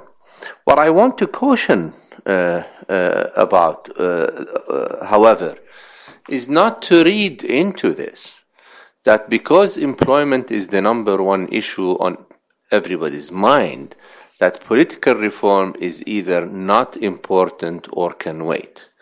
That would be drawing the wrong conclusion. And I say this because of two things. One, it is clear, as uh, the poll itself suggests, that political reform issues have been uh, uh, indeed elevated in most of the, uh, in all of the countries that were uh, polled, including in my own.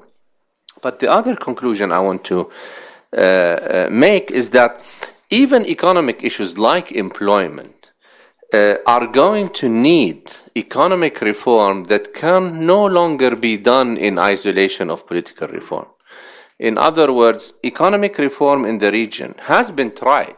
And in fact, countries such as Egypt or Tunisia or Jordan have done a lot of economic liberalization and privatization and opening up of their systems. What they have failed to do is that they have not done so within the context of a political reform process that developed in parallel a system of checks and balances so that abuses were checked. And as a result of that, people, uh, you know, uh, don't look nicely today at economic reform issues. So if employment is the uh, uh number one issue for people, and it is according to the polls, the way to address employment cannot be done without political reform. In other words, economic reform measures alone, which have been tried in the past, cannot work if they are not done in parallel with a reform process, political reform process. The other comment I want to make is on corruption. Corruption actually is today uh, uh, starting to serve as a unifying factor among the different groups in the countries. Uh, you look at Lebanon, you look at Iraq, you look even at Jordan, where you, you might have diverse ethnic groups or religious groups that do not agree on everything and have different uh, needs and, and, and, and different demands from the system. All of them agree on corruption. All of them. And, and so this is an issue that, if you want to see it in a positive way, uh, what's positive about it is that it is serving to bring people together in ways that other issues uh, have not uh, uh, done so uh, in the past. I'm uh, somewhat struck, somewhat not, by the what we have seen on Israel-Palestine. Uh, because once again, uh, even in Jordan, when I used to conduct polls, it consistently uh, employment was the number one issue, and Israel-Palestine was the number two issue consistently. Um, but what it what it shows is that right now, you know, in this snapshot in time, people's focus is on, you know, reform issues, whether they are economic or political. That does not mean, in my view, that people don't care about the Israel Palestine issue, even if it has dropped in priority at this time because of these concerns.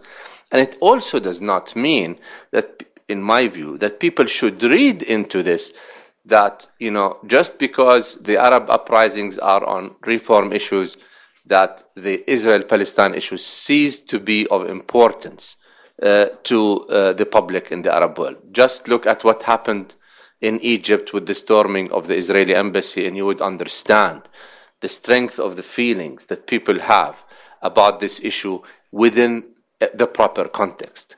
And in my view, uh, uh, you know, uh, as we, as Arab governments and countries make the transition to democracy, Arab regimes are going to have to be more responsive to their publics. And guess what? When the president of Egypt is elected, whether it is Amr Musa or Abdul Munam Abul Futuh or any other person, guess what position they are going to take, you know, on Israel after they are elected. Uh, uh, uh, to say that they will not be bothered or concerned with this issue, I think, would be to misread the situation. But it's also interesting to see where Israel Palestine is on the priority list of Iranians, dead last. Dead last. Whereas political issues, as, as uh, Jim said, is at the top. It shows you the disconnect, I think, that exists today between the public and their government in Iran on both issues on political reform issues and on, uh, and on the Arab uh, Israeli uh, conflict. It's interesting to uh, see uh, uh, people who are satisfied, as Jim also said, with their change, with their pace of change versus people who are not. The one country that is doing, from probably the view of the majority, if not all of us, the one country that is doing best uh, uh, in the transition, Tunisia, is among the countries where people are least satisfied about the pace of change. Uh, That to me actually is positive. It just shows you that people were so uh, fed up with the uh, uh, old system that they're hungry for change. As opposed to, say, the Saudis, who, you know, we would agree that they're in need of uh, a political reform process, but their situation, uh, uh, from their point of view, uh, is more or less uh, okay. Uh, and and and that's that's that's very interesting to look at the, the Tunisian figures versus the Jordan the Jordanian figures or the um or the Saudi ones. Um, Jim, you did not talk about the youth and uh, the social media. I don't know if you want to Mm. uh, mention that, uh, but if we don't, if you don't, I would like to say something about. Sure, sure, sure. and uh, uh, because there is also a section in the polls about social media, and and uh, to me, I think a a number of very important uh, uh, results come out. First, that the notion that these uprisings were the result uh, of uh, uh, of social media uh, is probably romantic and exaggerated in this country. That's not to say that uh, they did not play, uh, social media did not play a role. It certainly did. And as the poll shows, that the internet penetration rates in most Arab countries went dramatically up, particularly in, say, Egypt in the last two or three years. But to deduce from that, in a region where still uh, internet penetration rates have not crossed 30 or 40 percent in many countries, to deduce from that that the internet was the only or even the major uh, part, I think, is, is a simplification. The poll does show that uh, traditional media still plays an important role in the Arab world. Satellite dishes play a very important, networks play a very important role. And of course, the mobile phone, which is available to everybody also. And text messages uh, uh, play a very important role. In fact, you know, coming from Jordan four years ago here, I, I noticed how how people use text messaging there much more than they use it in this country. I think it's a recent phenomenon in this country to use text messaging compared to the uh, to the Middle East.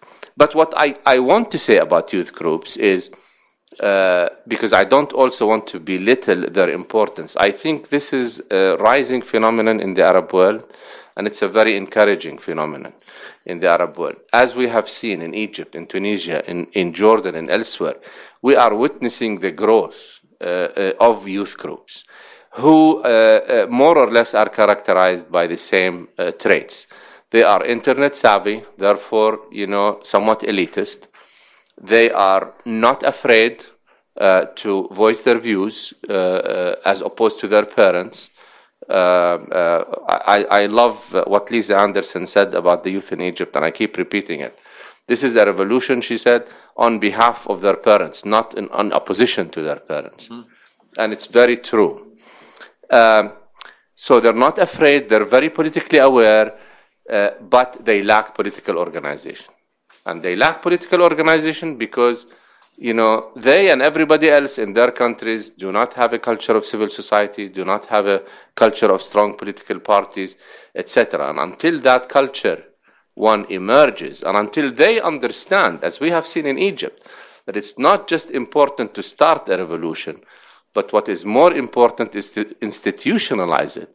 Until they understand that the only way you can do this is to not just go to the street, but to organize, politically organize, uh, uh, we're not going to start to see a diverse and pluralis- pluralistic society in the Arab world. But I think they will, and I think the future is with them, given that 70% of the population is under 30 years of age. So that gives me hope, because these people also are cutting across ethnic lines. We're seeing it in Lebanon, where there is still a small but, but growing uh, uh, movement for uh, you know, uh, people to cut across religious lines. We're seeing it in Jordan, where people are cutting across East Jordanian Palestinian lines. Uh, we're seeing in, it in Egypt, where people are cutting across Muslim Copt lines, etc. And I think that uh, uh, uh, it's a movement that can only uh, positively grow, positively grow in the future. And I'll stop at that. Let me just uh, react to two, three points um, in, in, in agreement, largely. Um, the first on corruption and nepotism. We asked them together.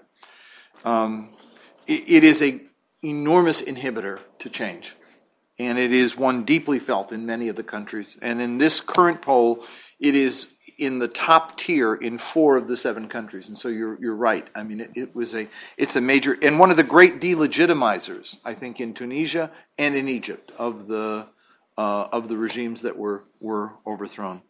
On Israel, Palestine, and Iran, I, th- I think that's also very interesting. It's not to say that there's not an Iranian sentiment, but I think that it's intriguing that I don't think when the leadership uses it, that it's using it for its own people.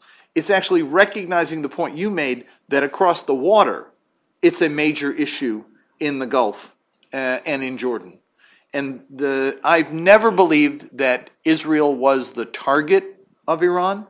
I believe that it is the tool used by Iran to appeal to, to Arab public opinion, uh, which is what their ultimate goal is, is, is hegemony in, in, in, in the Gulf region. And on the social media issue um, and youth, one of the things that I, I've, I've, I've learned in this is that in areas where you expect there to be differences in attitudes between young people and older people, that doesn't ever seem to be the case in, in great number. There are gender differences, to be sure.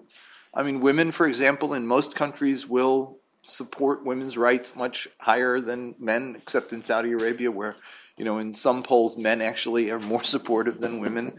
Um, but um, but it's behavior among youth that's different. And in this instance, in particular, uh, on use of internet and on where people get information, um, older people tending to get information from more traditional media sources, younger people tending to get information from uh, from Facebook and uh, um, and internet sites, as opposed to uh, the the way their their older peers do. So behavior different, attitudes not that much difference.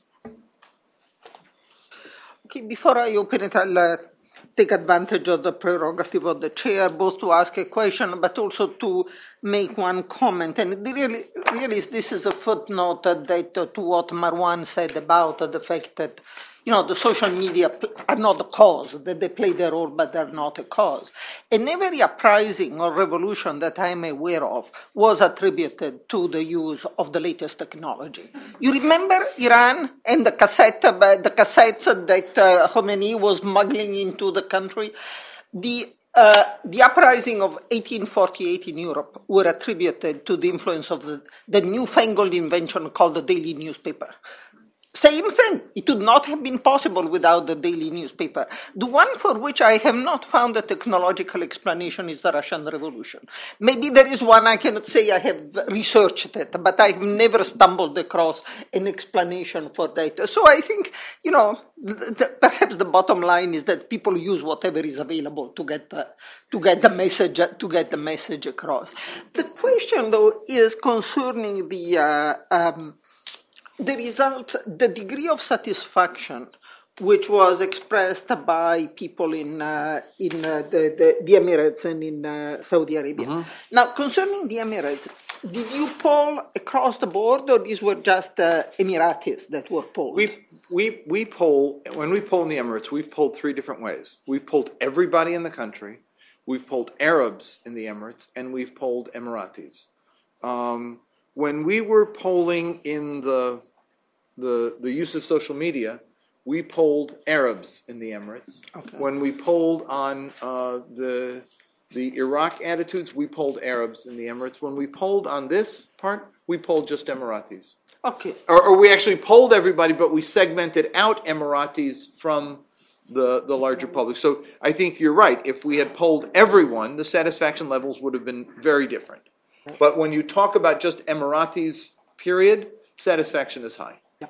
And that is not surprising, but the other part of the question was what is less understandable to me because uh, is why the Saudis express such a degree of satisfaction. Because while it is true that I don't think there are many unemployed Emiratis in the uh, in the country, just if nothing else, because there are so few of them to begin with.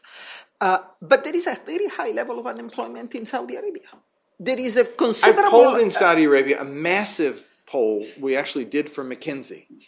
Um, and I, I think that the reports of Saudi unemployment are misleading.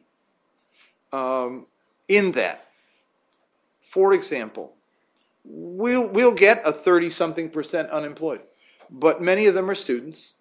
And many of them are, look, if, if, if after you've looked at the demographics and done the whole breakout, you find that the person who is unemployed lives in a household of 10 people, four of whom are working, and he, this person who says he's unemployed, also reports an income, a monthly income of some significant number of, of, of, of, of uh, uh, Riyals. Riyals every month, um, then I question whether or not there's a you know, there, there's a, a, that's the same as someone who's unemployed living in a household, like in Bahrain. On the other hand, someone in Bahrain who's unemployed, by and large, lives in a household of three or four people, only one of whom is employed, um, and reports no monthly income. So the Saudi who is reporting income, either income from parents or income from property or income from stock market or income from some other source, uh, and is in a household of many people, at least three or four of whom are working, that's a very different category. So the number of real unemployed who ha- are also economically needy is much less than what you'd expect it to be if you just look at the unemployment number, which is not to say there's not need in the country. It's just that it, it- the need is such that it doesn't affect the satisfaction level to the degree that it would, for example, in Bahrain, where the numbers were very bad, um, both on satisfaction and also on, on employment and needs. Thank you very much. Okay, let's open the, back there. Uh, Thank you all so much. Uh, my name is Sibel Cochran. I'm with USAID, and my question is based on something that Jim said, but for all of you. Um, Jim, you pointed out that uh, in Tunisia, women's rights is such a concern because of its cultural history. It, it- you said it's just part of the environment. However, um, my question is about Iraq. That for several decades, women have actually held a prominent place in government and political decision making, well educated, um, until basically the U.S. invaded. And so I'm wondering why such the plummet in women's status when actually historically it's been quite good. Thank you. Okay, let me take another, uh, another question here. Alexander Mubarak from GQR Research, no relation. Um, quick question to you, James.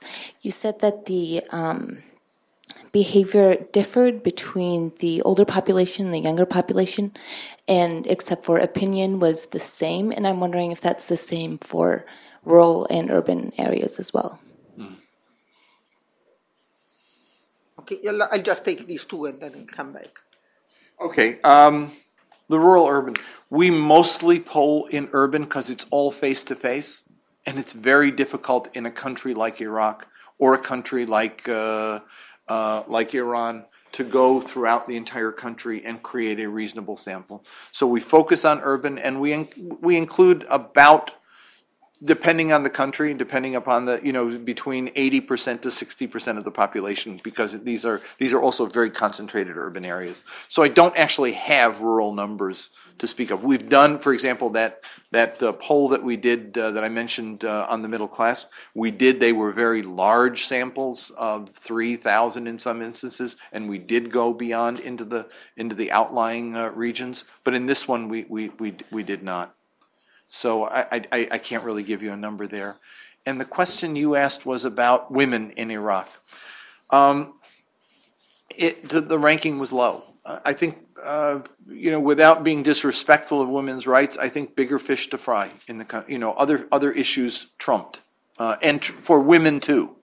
This is not a question of women in Iraq, you know, sort of um, saying it was a, a very profound need. I, I think in situations of, uh, we saw that here in America. I remember during the women's movement or the early years of the women's movement when it sort of overlapped with the, you know, very intense mobilization on the civil rights movement. Um, white women saying to black women, "Why aren't you taking the lead on this?" There were some black women who did, but in in for the main in the African American community, the issue of political rights and civil rights and national rights trumped. And I think in Iraq, that's what you're seeing, where the turmoil is what it is, um, and where simply making, you know, keeping your, yourself safe during the day and, and finding a way to sustain your, your, your life and the fear of, of, you know, getting blown up and, you know, whatever. I mean, those are the issues that ultimately end up grabbing. Um, and so, uh, as to an overall assessment, have women's rights improved or not improved? That's one question. But where does it rank in terms of a political priority? Pretty down the down the scale. And look at in Iraq, Israel, Palestine. Does that mean that Iraqis don't care about Palestine? We've polled in Iraq before on Palestine. It is a big issue, but it is not a big issue. Speaking of fish to fry, it is not a big issue now when Iraq is facing a fight for its very survival, given the internal problems that it's facing as it moves forward. Same in Tunisia, where on the cusp of an election with all the things that are going on, does that mean Tunisians, with all the history they have of the PLO having been headquartered there and in previous polls finding a very deep attachment with the issue of Palestine, that mean Tunisians don't care? No. It just means right now, in September um, of this year, when they were facing a national ele- election in their country, uh, that would determine the future of of uh, of of you know of, of what kind of country Tunisia was going to be. That was not the priority issue. Uh, in fact, there women and the, the role that women would play, something that they, that many Tunisians wanted to make sure was secure. That was a far more important issue. But in Jordan, um, in, uh, in Saudi Arabia and UAE, right up there on top. The one place I thought that was interesting was in Lebanon, where it had always been an important issue. But interestingly, in Lebanon, Israel Palestine's not the issue. It's Israel that's the issue. Because Lebanon has its own axe to grind, and that is Israel's behavior in Lebanon. So we didn't ask it that way. We asked it about the Israel Palestine conflict, and that is something in Lebanon that's secondary to if we'd asked about Israel's behavior, which is something very different. I just want to add uh, uh, uh, something on women's rights, Jim. Um, I think part of the problem uh, extends beyond Iraq. We, we, unfortunately, and I say this as an Arab, I think the issue of women's rights is not seen by many Arabs as uh, one of the needed importance. Uh, maybe with the exception of few countries like Tunisia and Lebanon. But I think in general, if you ask people for political reform, you know, the issue of women's rights does not come out as an important issue. Uh, and and the and the reason is both cultural and legal. Uh, culturally, I think uh, uh, uh, women are are not seen as equal, uh, sadly, and legally they're not seen as equal. And you know, you'd be surprised to to find out that whereas issues pertaining to culture take time, something can be done about legal discrimination and is not being done. So that in most Arab countries, if not in all Arab countries, there is legal discrimination. And I'm not talking about inheritance laws, Sharia laws. I'm talking about everything social security, uh, uh, uh, health benefits, uh, pension, uh, everything. There is a difference when it comes to how you treat women than how you treat men, and a difference that sadly is more or less accepted by the vast majority of men in the Arab world. Look at look at the UAE numbers on women. Six, and it was fourth among women and seventh among men. Um, next to the next door neighbor, Saudi Arabia, very different. But the UAE numbers were also, I thought, interesting in that in that regard. But you're absolutely right. It is not an issue that's penetrated. Okay, let's, you had your hand up here, yeah, yes. Uh, Molly Williamson, uh, American Academy of Diplomacy. Uh, first, my compliments to the sustained excellence of Zogby polls. Um, my I, question. I would say, I thank you. My brother thanks you. um, uh, my question is what happens if nothing happens? Uh, across the board, the importance of employment, as Marwan uh, emphasized, uh, 70% of these populations under the age of 30. Uh, 50 million new entrants into the labor force expected over the next 10 years. That's 5 million new jobs every year just to sustain today's unemployment rate. Um, it, you know, if the United States knew how to do it, we'd do it. But we don't. And it would appear that nobody else does either. So, what happens if not only is there not and not seen to be address of transparency, accountability, judicial uh, uh, independence, and uh, and implementation, but most uh, fundamentally, uh, and the economic well-being, the employment prospects for being able to educate one's young um, uh, in not being addressed. What's going to happen? Uh, Said, I just wanted to make a comment on the women in Iraq in particular, because uh, in the north, for instance, where it was quiet and not so much bombing and violence and so on, Jim, uh, there's actually uh, women's rights uh, are way at the bottom, and uh, discrimination against women is way up. I mean, even worse than the central authority. So it is not really uh, the issue of uh, violence, I'm sure, and, and the bigger fish to fry is an issue. But there's also an absence of uh, legislation.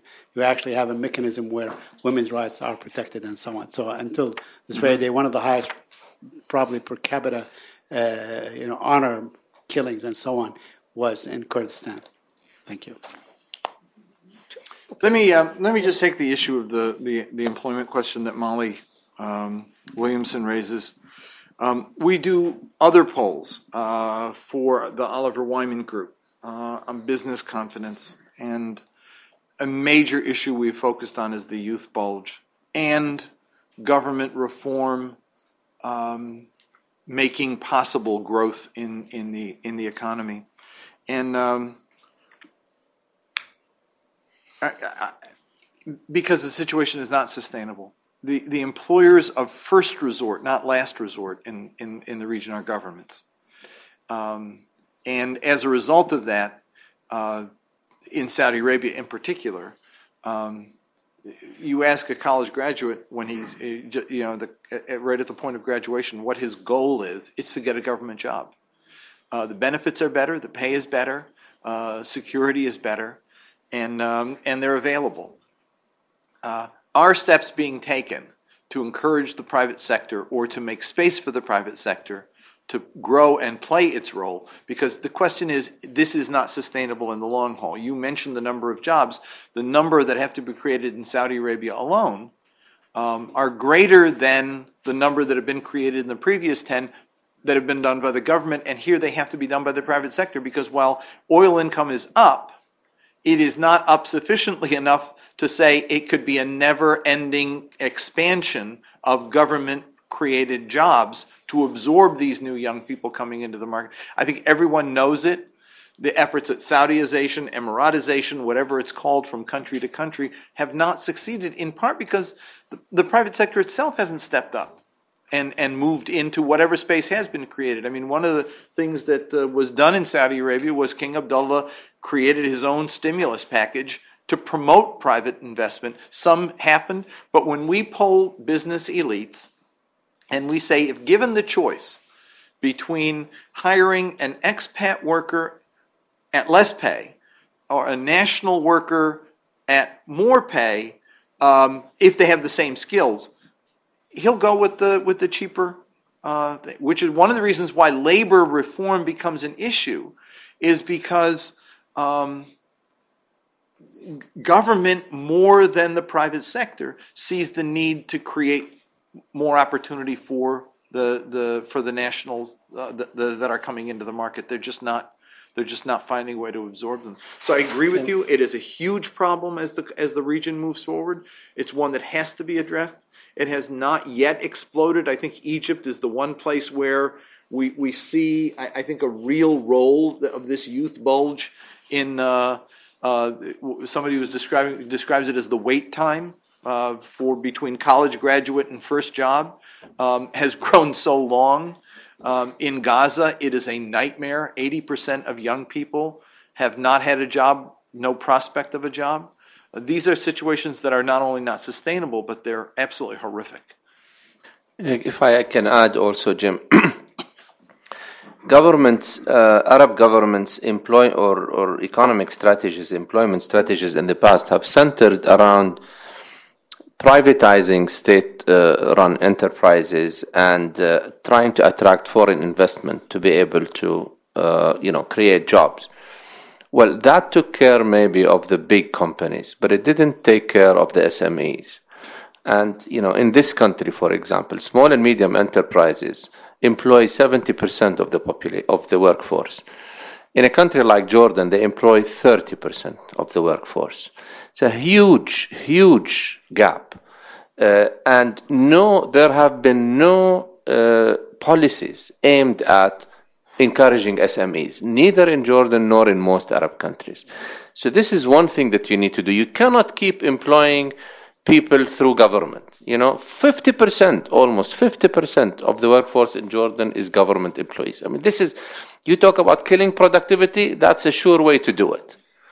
Uh, and you're not going to create 50 million new jobs if you don't uh, look at productivity which is which is my second point about our you know education uh, policies education policies so far are not geared to encourage productivity are not geared to encourage encourage creativity critical thinking are not giving people the skills that they need uh, uh, to enter the, the, the, market the, the you know the, the, the workforce.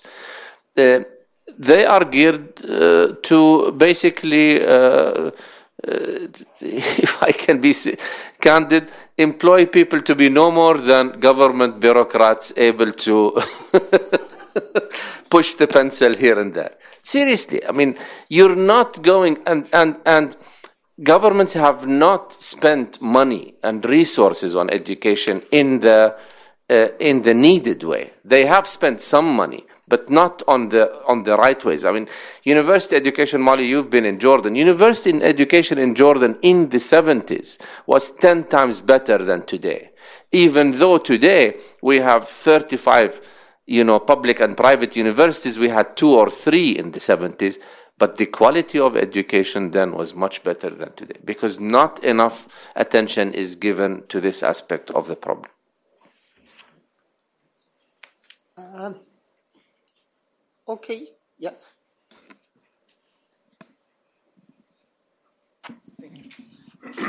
Um, Hussein Ibn Yusuf, International Petroleum Enterprises.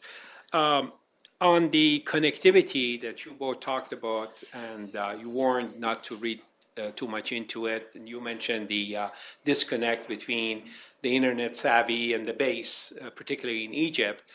And what we have done in, in the region, we found out that uh, maybe Marwan hasn't gone far enough. Uh, when you look at Yemen or Syria or, or Libya, the, uh, the percentage uh, is, is awfully low, from one, one and a half percent to like four percent in, uh, in connectivity and access to Facebook and so on, and yet we've seen more problems there. On the other end, we've seen uh, UAE and Qatar with more than 40% penetration, and it's exactly the opposite. So we do, in fact, read too much into it. Uh, the other uh, point on Iran and the changes, I'm really not sure how much of it is the impact of the Arab revolt. Uh, since the 2009 election in Iran, things have been quite different from what it was prior to that. So um, I'm, I'm really not sure uh, to, to what percentage of that move, if there was any movement, what percentage is, is due to the Arab revolt. But my question is actually on the employment side, which is common for all of them. Tunisia, in particular, had a very low unemployment problem. I think it was like three and a half percent, very low, and yet we saw the problem there. So, uh, isn't it? Aren't we trying to politicize the the situation in majority of the countries there when the problem, uh, with the exception of maybe Tunisia, uh, when the problem is, as, as it was said, was uh, employment, uh, uh, mostly economic problems, and the result of the show, the uh, the poll basically shows that employment is number one, which is a good portion of uh, you know the uh, the economic problems. Thank you. Okay. Uh, let me, let me work on the connectivity issue and, um, uh, I, I, just quickly on Iran, I never made the point that there is, a- a- that these numbers in and of themselves are deterministic, uh, uh, as to what the causes of a revolution are. I, I, I would, I, you know, I don't know, I'm not gonna point to a particular cause in, in Tunisia. I, I think, you know, everything from the, the corruption of the regime, its delegitimacy, uh, et cetera, I mean, had, has a lot to do with, uh, with what was going on there. In Iran, I, I'm not arguing that, that the, the Arab Spring produces this change in priorities in Iran. Um, it does in the other Arab countries, I think, to be sure. But I do, in the introduction that I write to this section, I make the point that um, this was an Arab Spring. It was not a regional spring. Uh, the, the, the massive strikes led by lawyers in Pakistan didn't create a blip in the Arab world. The Iranian uh, revolt in, in 2009, uh, people said, looked rather admiringly at it, but it didn't change the landscape at all. It was a young man in Tunisia uh, who burned himself that, actually created the wildfire that began to spread. So th- this was uh, this was Arab, and I- and so in, and in the reverse, I don't think that the, I, while I think Iranians have looked at the Arab Spring, and, and there's been much commentary about the fact they can, why can't we? I, I don't think that it juggled the numbers. I was arguing that the Arab Spring effect is an Arab effect. Um, on the connectivity issue, though, the your, the numbers are about right. Um, although in UAE they're much higher; it's almost eighty percent. Um, but then that's because there's a huge expat workforce in the country that's connected. And in Libya, the, it was fascinating when the Libyan revolt started. The the the uh, the Facebook and Twitter uh, users in the country dropped precipitously because it was all the foreign workers going home. Um, this was not a Libyan phenomenon. this was not a Libyan phenomenon at all. Um, in the Arab countries, for the most part, the 30% range that Marwan mentioned is about right in the countries that we, we polled. Um, in the urban areas where we polled, it's about double that. Um, it's about double that. And, um, um, and Facebook penetration is very high. It, it um, in Jordan and in Lebanon, it's more than one to one because people have multiple accounts. Um, and in most of the other countries, it's uh, of those who are, are online, it's about 60, 70%. So, and the explosion of Facebook is, uh, is amazing. Um, it, it, it, it, has increased, you know, uh, in, in a trajectory that looks like this. Now, it didn't create the revolt. I think Marwan was right. It was a tool that was used by those who were organizing the revolt. And it has limits, built in limits. Uh, it created space for communication. It provided a way around um, national traditional media that, that blocked them out. If you were a, a youth organizer trying to pull together a rally uh, and held a press conference, you could be sure that Al Ahram wasn't going to cover it but you could create your own media, and that media actually spread virally. Um, the We Are All Khaled Said page also grew just incredibly over a period of time. And like MoveOn.org, um, was able to create meetups, meetups that created flash rallies and ultimately created much larger rallies, and actually worked. As a tool, it was very effectively used. The thing we noted, because we our survey not only was a survey of opinion, but also of behavior. When we had people tracking messaging on Facebook and Twitter, what we found was that the youth revolutionaries weren't the only people using the device. I mean, if you track the those supportive of the regime and those supportive of the demonstrators, there were days when the supporters of the regime had far more messages on Facebook and Twitter than the than the demonstrators did. It wasn't until actually Mubarak stepped down that it, that it shifted, um, with a caveat, and that is that you then had a split between the, the Brotherhood and its use of Facebook, which it uses rather extensively. I remember when the constitutional reform uh, thing was passed.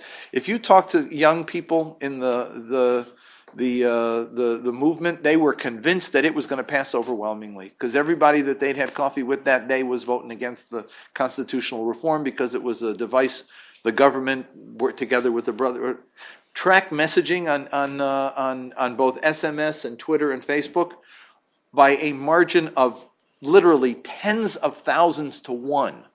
The messaging voting for the Constitution trumped those who were opposed to the Constitution. So the point was was that people who didn't want change to the same degree that the young people wanted change were using the same tools as the regime which had its own electronic army in place saying support Mubarak.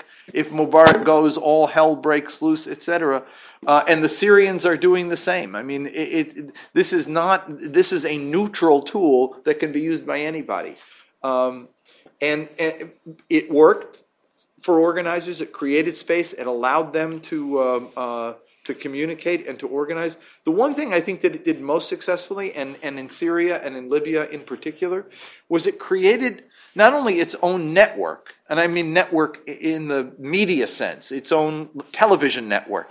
They were able to download selected material from BBC or from whatever and put it up for people to see. So if you didn't have access, you now through Facebook did have access to a whole sort of pre-selected media that told the story, the narrative that re- revolutionaries wanted to tell. Secondly, it also developed a synergy with traditional media in that it broadcast to them information that was able then to be picked up by the international media, et cetera, and make the story bigger than life. So that we wouldn't know about what was going on in Syria had it not been for social media, which then broadcast their uh, their information to the traditional media, which then picked it up. Which is why, as Marwan notes, that uh, our survey found was that the, the, the big winner uh, in terms of use in the region is traditional media.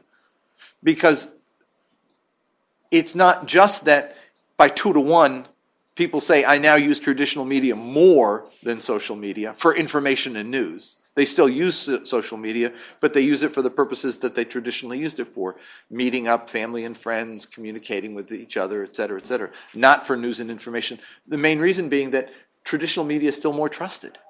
It's considered a more reliable source than social media, in part because people, you know, once you post, you get the feeling, well, if I can say anything I want to say, I guess everybody else can say whatever they want to say. So if I'm going to see this thing on the network, I tend to believe it much more than if I'm just reading it on Facebook and it's somebody's opinion.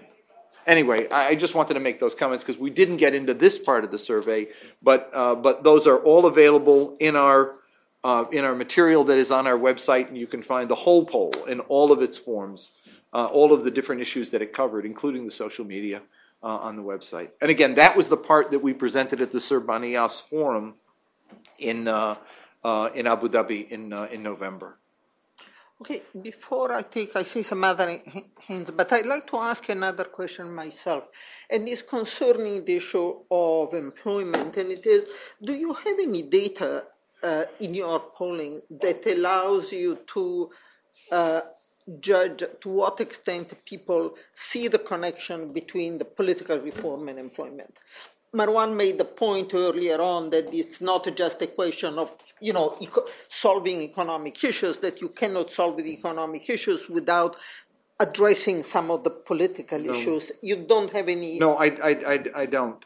Um, I, I- we never asked the question directly, nor if I strung three or four questions together, I might be able to come up with something in terms of an interpretation of it, but no, no, no direct question that dealt with, uh, with, with, with, with that connection. Just one, one thing though that, that came to mind as I was thinking about this when you were talking about the privatization issue. I mean, that, that, that became its own problem, as it has in the Soviet, in the former Soviet Union countries as well so that people looked at Egypt, for example, and saw the GDP going up. They looked at Tunisia and saw the GDP going up. And that was because there was a degree of privatization and, and those, those, those uh, economies were growing. But it was that also was the kleptocracy factor, and that it was growing for a small number of people and was not filtering down so that income, real income of real people was getting lower. Well, sounds again a lot like here, uh, but, um, somebody actually did, the income gap in America today uh, between the very rich and the very poor is greater than it was in Egypt at the time of the revolution. There's no deterministic factor that produces a revolt, but it is a shocking number here, but it also was a shocking number there. So that, well, the World Bank and IMF were looking at Egypt and saying it's doing very well. Uh, that wasn't the number you were getting back from people. It's not doing well. It was not doing well. Okay, are there any more questions? I see one there. And I'll take one last round. Okay. So. Um, Stanley Kober. Um, it has been said that the people have lost their fear. That is why they're going out in the streets in Egypt, in Syria, Tunisia, lost their fear. Now, internationally, we preserve peace through deterrence. And I feel like we have to restore our deterrent. Deterrence is based on fear. So if people lose their fear domestically, could that also manifest itself internationally if countries base their strategy on deterrence? Any other questions? This is the, the last chance you have. okay. I, th- I think some people have lost their fear, but not everyone. And it, you lose your fear from about one thing, but you don't lose your fear about something else. So it may be true that in uh, Syria, some folks have lost their fear of the regime and demonstrate, but a whole lot of people are afraid of change in Syria and what it might mean for their personal security or the security of their community. They're not demonstrating and they support the regime. Uh, when when former President Mubarak gave that speech that everybody thought was disconnected from reality, um, he was speaking over the heads of the square to a whole lot of people in Egypt who were not demonstrating, and he really believed that they would turn the tide, what Nixon used to call the silent majority.